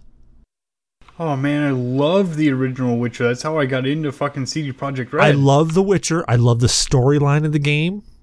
The voice acting was pretty subpar, but I love the I love the story in the game. But the controls on that game are so frustrating. It's more frustrating than a choir full of retards singing "Rubber Band Man." the controls are really rough, and I will absolutely agree to them being really, really rough to first master. And what I absolutely hate about the game is that whether you want to or not, you have to play the game on easy because of the way you have to watch the mouse cursor and pay attention to where it's at so that you can continue to key up your strikes and move forward. And the only real way to do that and properly do it is to put it on easy because the mouse actually shows you the animation of where you're at in the attack so that you can, you know, cue them up for a sequence of attacks. Now this is only I- Witcher and Witcher Two, though. Witcher Three has a completely different control scheme, which is significantly better and much more sophisticated. Oh, agreed. Absolutely agreed. They they took everything from Witcher One and Witcher Two and said, "Nah, fuck that. We really need to do this well." And I mean, that's why you see The Witcher Three ported to every fucking system on the planet. Shit, I'm waiting for the mobile to come out. It's on Switch already. I'll buy it. Okay, so put this in perspective for you. The Witcher 3 Game of the Year edition includes English, Dutch, French, uh, Polish, Portuguese, and two other languages that I I think it's might be. I want to say that's Russian, I don't speak any of And then those, the- though.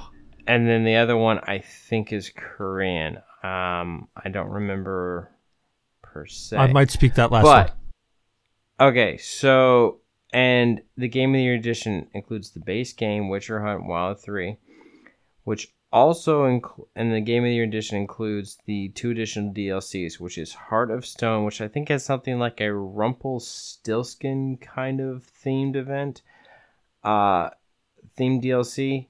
I don't remember the exact story play of that one. It, maybe it's like a genie kind of I don't remember some sort of weird thing with this one guy who's immortal and all this crap and wishes and, sh- and shit. But then there was Blood and Wine, which had to deal with a vampire expansion, and both of them give you hours and hours of additional gameplay on top of a game that is already like a pretty extensive game and that's just like base like game stuff. Like you add on top of like all the different side missions you have to do in these DLCs, and you have got hundreds of hours. So that goes for currently, and it's seventy percent off. It goes for fourteen dollars and ninety nine cents on GOG.com. So yeah, eighty eight dollars, like a sixty dollar game this on top of it is like $15 at the best you can get, but $88 gives you this plus all the other Witcher games. Like if you just wanted to play those just for the sake of playing those or having those, I'd have to say that's a pretty good fucking deal. And uh, you might as well just do that because I mean, like, it's going to just add more game time to what you're already going to play. Even if you only play like a few hours of this stuff, like I think it's worth it. It's a great way to get more sales for uh, for uh, Cyberpunk 2077, and I would have like I'm I'm kind of on the fence because I haven't really been looking at the statistics, but I would almost think that CD Projekt Red is trying to drum up more sales for Cyberpunk 2077. I think it's going to be a great game. In fact, I'm I'm probably going to buy it before it comes out since it's coming out like fucking November now. Um, I had been telling myself I'm not going to buy it when it comes out. I'm not going to buy it when it comes out, but I'll probably since it's coming out in November, I will probably buy it before it comes out. But I think um I think this might and and there's just a part of me that thinks this. I think that CD Projekt Red is trying to drum up more sales for it with using their previous games because like look, I love The Witcher don't get me wrong. The Witcher is a great book series as well as it's a great a great video game series. But out of all those games that are there, really The Witcher 3 Wild Hunt is the only game that for the modern gamer is really worth playing. Like The Witcher and Witcher 2 if you can make it if you've got the fortitude to make it past the control scheme, then man, you rock and this is definitely That's, a bundle for you. But I mean, that can be said about a lot of video games, though. Like Dark Souls is fucking awful until you get to the third Dark Souls. Mm. No, I can't play Dark Souls on PC, man. It is so fucking awful. You have to download all kinds of non fucking yeah, legitimate that, mod packs pro- to fix it. yeah, them. That's progression of development. Like they've realized that they could make controls better. It's, well, that's Witcher two. I mean, Witcher game, one and two. The base sucked. game of it, what it exists in these Witcher games itself, is very compelling and very interesting. It's like replaying some of these old N64 rare games that you can get on um, Xbox 360, Xbox One. Like, yeah, the controls suck ass, but at the same time, it takes you back down memory lane and they have some really good um, stories. In this case of CD Projekt Red, but great stories is like you, you, gotta you gotta get your head like nostalgia is one thing to sell on, and you can sell you can sell a bunch of games on nostalgia, but ooh, pardon me. But there's only so far nostalgia can take you like you got to think about the today gamer. And the today gamer ranges from, you know, eight years old to 60 years old. So you got to think, like, nostalgia will get you so far. But it was like, okay, whenever I think of this, I always think of Resident Evil. So when Resident Evil first came out, the control scheme on it was painful. At the time, it was innovative because it's what you had. But going back and playing the original PlayStation Resident Evil is painful. And this is coming from somebody who loves the game. And and I love The Witcher. And and and I I I feel as, as a gamer who loves these games that I I have this level of clarity with it that I can step back and say, look, those those controls suck. And it's okay that those controls suck because that's what we had for the time. But using using the excuse of story to go back story I, I look at games at a whole as a whole package, not just one element of it. And that might be a limitation of me, and I'm okay with that limitation. But I, I look at games as a whole. That's why when when a game comes out and, and people bash it because it's lacking X, Y, and Z, I'm looking at the opposite side and saying, well, it's lacking X, Y, and Z, but it has PDQ and ABC. So I understand that X, Y, and Z is important, but it has all of these other things that are the, the base elements for a great game. And that's kind of what I, when I look at any game, that's what I look at. And I can tell you that The Witcher and The Witcher 2 have great elements to them, but as a whole, just in today's market, in today's gaming environment, in today's gaming ecosystem, they just they don't hold up to what a today gamer really is looking for. Now that doesn't mean that they're bad games in any way, shape, or form. It just it, it just means that they're they're not going to hit the mark. Like I wouldn't tell if somebody came to me and said, "I love RPGs. I want to play a good RPG," and they tell me the games that they've been playing, and they go off the line and they're like, "Oh, I've been playing Final Fantasy 15. I've been playing Path of Exiles. I've been playing World of Warcraft." Now we'll take World of Warcraft out of that one. But they give you a list of games that are just more current. I couldn't, in good conscience, say, "Yeah, go back and play The Witcher." Okay. That is agreed upon. Uh, I, I couldn't go back and say go play The Witcher 1 and The Witcher 2. I would definitely recommend The Witcher 3. And, and the best part about it is CD Projekt Red knows a lot about what they're doing, and you do not have to actually play The Witcher 1 or 2 to go with The Witcher 3. Honestly, Exactly. it starts out with an amnesia fucking thing, so you're good to fucking go across the board. But that's how all the games start out. Well, that's why I love Yes. Metroid, is because Metroid starts off with some event that strips you of all your powers from the original game or the game before it, and you go on playing as if you had no powers originally. Yes, but I still recommend spending the two to three hours to watch someone on YouTube who's put together the story of each of the Witcher games that preceded Wild Hunt. Little Gamers Playground does a good job. Random Black Gamer does another good job. Watch those guys, and you can get like the story from the first two Witcher games because it does help to complete the story. Agreed. 100% agreed. Go go watch it. Get the storyline from that. You can watch the cinematics on YouTube. Go watch them, but don't uh, like and I hate that I'm saying this, but don't play them because they could actually sour you. Like if if you go and you just try to play Witcher 1 then Witcher 2, it could actually sour you from playing The Witcher 3. Could. Not Yes. will, but could. Yes. Now, see, I, I played the original Witcher.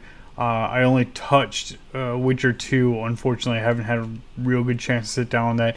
And unfortunately, my my 970 was shitty trying to play The Witcher 3. And I did not get to actually play all that much of it now that I have a, a new GPU and potentially a newer one at the end of this year. Uh, I really want to go back and play through The Witcher 3. I have watched the game being played from start to finish, and wow, so many fucking side quests, and it's, It's- fantastic. it's amazing, dude. It really is. It's it, dude. If, if you get it, like that is a game to go back and play. That that is a staple. and I plan have to. I absolutely fucking plan to as soon as I can get everything set back up for it. But yeah, I I played the the first Witcher and I played it all the way through, and it's a very difficult game to get through. And it was like trying to play the first couple Dark Souls. They're fucking bad. The controls on Dark Souls are bad, and like what you were saying with Resident Evil, I played it on Sega Saturn because that's what I had, and wow, the controls on that were fucking awful. Don't ever go back and play the original Resident Evil games. Yeah, play the remakes. But play the new Yeah, stuff. play the remakes. Play the new stuff and the remakes. Yes, absolutely. Yeah, they they they they took what worked and they they put it into the remakes. Totally go back and play. And if they remade The Witcher and The Witcher Two, I, w- I would be first in line to pick them up and play them because I want to experience them. But God, they're just they're just so hard. With with the sophisticated control schemes that even like two man, three man indie companies have been able to master. Trying to go back and play The Witcher is is painful and it's difficult, but not difficult because the game is difficult, but because the controls, the interface is difficult to use. clunky. But moving on. Great deal. Check it out. Consider it. It's an extra $28. You can get additional games with it. But we're going to move into Damok's favorite topic tonight because he really doesn't care about Cyberpunk 2077, folks. This has all been just a lie. He, he does not care about that. You know, all the delays, they don't even phase him anymore. But Final Fantasy Crystal Chronicles has remastered and it is a free to play version. So, Damok, please tell us how excited you are about this. Uh, considering it's the only Final Fantasy game I've played start to finish, um, yeah, super fucking excited. It was one of my absolute favorite games. I remember when I had the GameCube and was looking for an RPG and was like, oh, okay, my buddy gave me the game because he had already beaten it and wasn't interested in it. And I figured, eh, whatever, it's not my type of thing, but popped it in, absolutely loved it. Lost it, unfortunately. I think I cracked the disc moving at one point in time. Uh, so I just kind of let it go. Not a big deal. It's always been in the back of my mind, like, man, I, I, missed that fucking game. I want to play it again. And then today, as I'm scrolling through, it just says, hey, Final Fantasy Crystal Chronicles is being remastered. And it's coming out on Switch, it's coming out on PlayStation, it's going to be on iOS, it's coming on Android. And then they were like, hey, we're going to do this weird free to play thing. And I went, oh, well, that is going to ruin it. And I take a look, and no, the graphics are looking good. The story's looking good. They even tout how they completely remastered the intro song and everything to really do a one over on this game. And I'm going, what the fuck is the free to play thing aspect? If you get the game for free, you can play through the first three dungeons of the game. It also has complete crossplay from iOS, Android, PlayStation, and Switch. So everybody who gets the game for free can all play the first three dungeons in their own party. So is it cross play or cross save? It says cross play. Doesn't say cross save. So I'm to my understanding, cross play is where I'm on Switch and you're on PlayStation and I can play with you. But this is a single So- player game though, right? it, it yes and no. Apparently you can form the party in the game which is going to be new to me because when i played it i played it by myself right? Um, apparently now you can have each member of the team i believe it's four players. So each member of the team can be a different player but i do believe it is on the person who's hosting it game save and not the people playing Okay. but I don't know for sure. Okay. I haven't seen that aspect. And that would be, hey, for the four of us, you know, tag in Zyber because maybe he wants to play, or even Ko, who really loves the game as well. He said, uh, we get the game and we all play for free. We, you know, co-host it. Three of us join in. We have a four-player co-op going, having a good time. If Co or one of us purchases the game, and then has everybody else connect to it, it automatically unlocks all 13 dungeons and all content for the game that everybody can play through. But the people who have the free version, as soon as they disconnect from that session, will only have the free version of stuff. Which I thought was a very interesting thing. They do not require everybody to own a copy of the game. That's a new way of trying things. It's kind of like uh, the way Fantasy Ground works there. Is if one person has the ultimate license, everybody else who has the free client can join in and play with all of their assets. as long as the person that purchased it is like hosting Yeah. it, right? Yeah. It's interesting. Yeah, that seems to be new Final Fantasy Crystal Chronicles, and I'll probably play it solo um, because I'm going to purchase it myself. But Yeah, and maybe we'll play it online and do some free version shit. You know, when that game came out, it got horrible reviews. And I mean, horrible reviews. But I was always interested in it, and I never got around to playing it. So maybe this will be the time. did it really get horrible reviews? When it first came out, it it got bomb reviews. Like now, it's I think in 80s or 90s for for Metacritic. Like it's it's it's much better now. But when it first came out, it got hammered. Because I remember it was the only Final Fantasy that I didn't touch because everybody that I knew said, except for D, was like, "This game blows. This game is horrible." And I'm like, "God, it can't be that bad. It's it's it's a Final Fantasy. They don't put that tag on any game that just comes out." So maybe this will be the yeah, maybe this will be it's the game that makes I- me uh, play it. I didn't know about it. I picked it up and loved it. Yeah, I'm, I'm actually, you know, I'm pretty excited about it to be honest.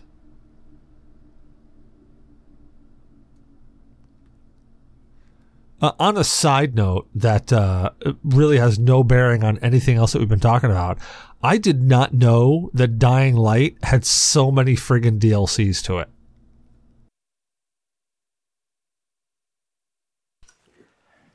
Do you really want to get into this? Do you really want to turn this into a Joe Rogan podcast where we go on for three? No, no, no, no, no, no, no, no. I just wanted to point out. Do you really want to? I just that? wanted to point out that there's a lot of friggin' DLC for Dying Light. Like I thought there was just a base game and a couple of DLCs, but there's a lot of friggin' there's a new DLC coming out called Hellraid. It comes out in July. I, I I did not know that they were still developing for this game. I'm pretty shocked to be perfectly honest. Well, uh, if you really want to jump into the rabbit hole, because Blue really wants us to, and he's kind of been egging us on to go into a four-hour podcast here. Uh, Have Did I? you know Have I really the been Wii doing that? and- Have I really been doing that? that the Have- Wii and the Wii U are still getting games. Bullshit. 2020? They're not getting new games developed for them. They are They still are. getting new games in Fuck 2020. you! I need a link. There's. I am not believing you. I, I am. I am it, actively. I am actively against you right now. There's with. no way that that is possible. It is possible n- because Xbox 360, after the Xbox One came out, still managed to release an Xbox 360 exclusive. The Wii. You're telling me that the Wii, the Wii Yes. that came out over what a decade ago, Yes. is still got new games coming out for it. yes. Shakedown Hawaii is Nintendo Wii U and all that. They're still getting it. So Shakedown Hawaii is the newest game coming out for the Nintendo Wii and the Nintendo Wii U. And guess what? This is June 26, 2020 at 12:40 p.m. Link. EDT on Polygon. I'm Link linking I it need now. it now. Link it. I. I am still not believing you. Because the reason why they're doing this is because after you spend all that time and money into a game, do you really want to change it up? Do you really want to develop it for a different platform? Like the Wii to the Wii U really wasn't a big jump, if you ask me. The Wii U to the Switch, that was a change. So they're really not gonna. It's like all that time and money that they spent in it, they're not gonna blow that shit. So yeah, they're still developing games. Yeah, now that to be said, Shakedown Hawaii will be released on July 9th for Nintendo Switch, PlayStation 4, PlayStation 4, PlayStation Vita, Windows PC, uh, coming in May 2019, I guess, with a Nintendo 3DS port arriving in September 2019.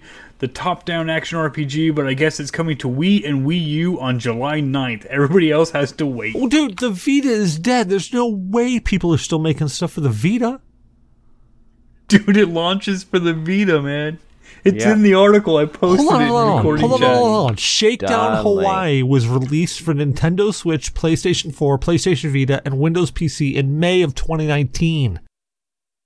because it is not an A-list game. They don't have this budget to just drop their development the time that they've spent on But who the fuck other makes games for the Vita? Like, okay, look, I love the Vita. I, I, I was a big supporter of the Vita, but the Vita is fucking dead. Like, let it Cecil, die. Who still plays with a Bing bag?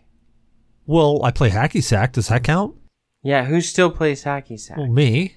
These people who think hacky sack is the greatest thing ever, and like standing around in circles, hitting hitting a ball with their freaking feet.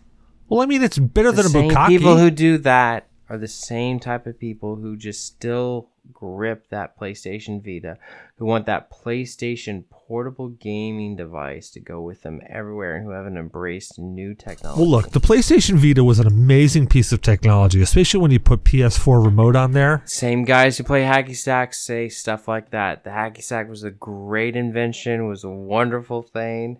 Well, I mean, it was. It's a simple fucking sack full of beads that you can just literally have hours and hours of entertainment with.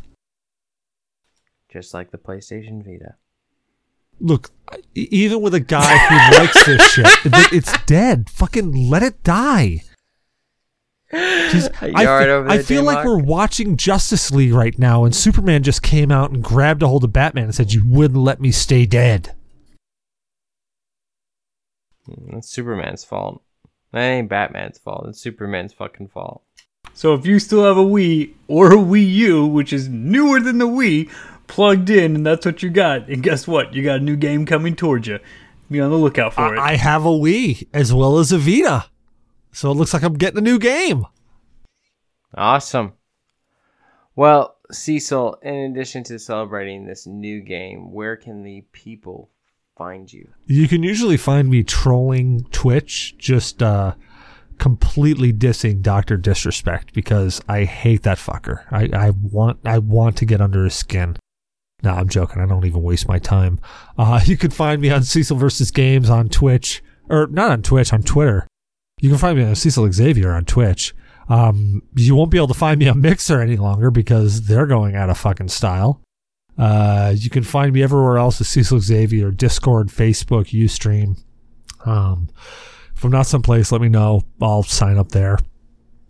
I'm pretty unique though. Like, there's not a lot of Cecil Xaviers out there. There's one other Cecil Xavier on Facebook, but he's like a, I want to say he's either Middle Eastern or Italian.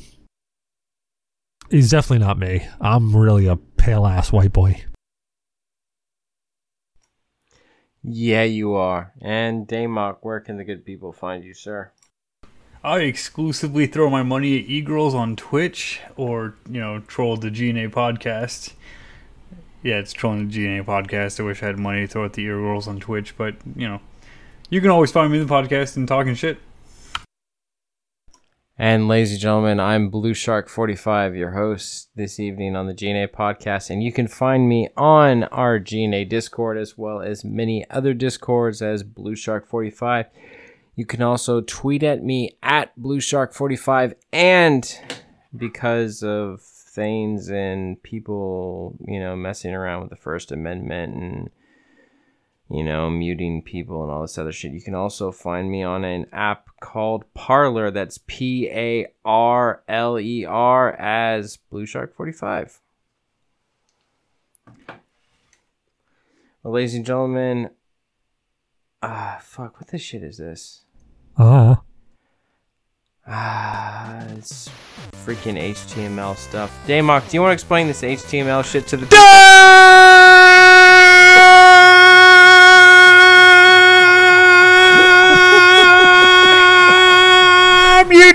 WW! There may be one too many W's, but you can definitely find us at dot G N A.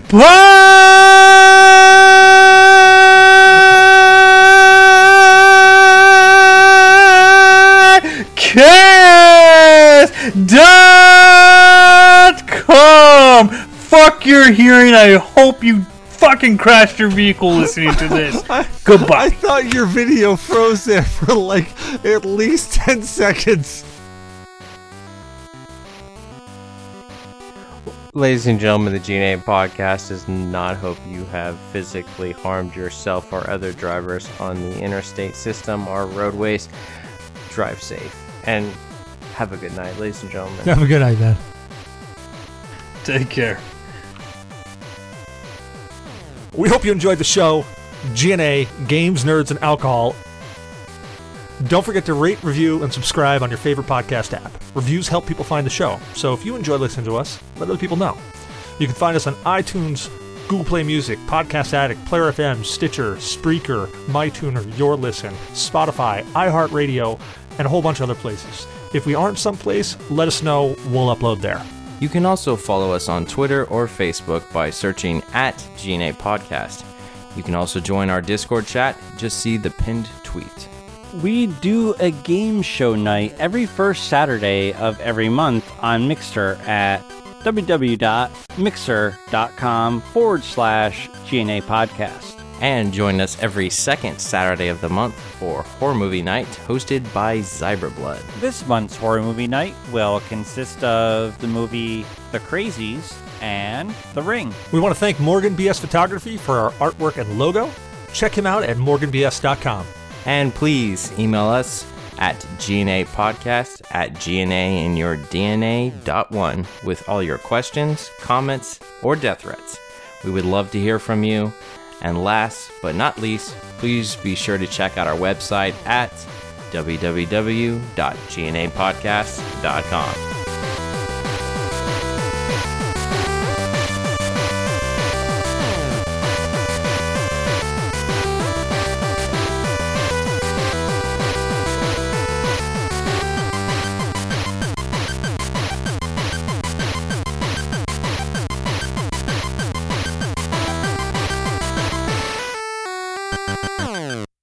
There's a really good chance I'm throwing up tonight.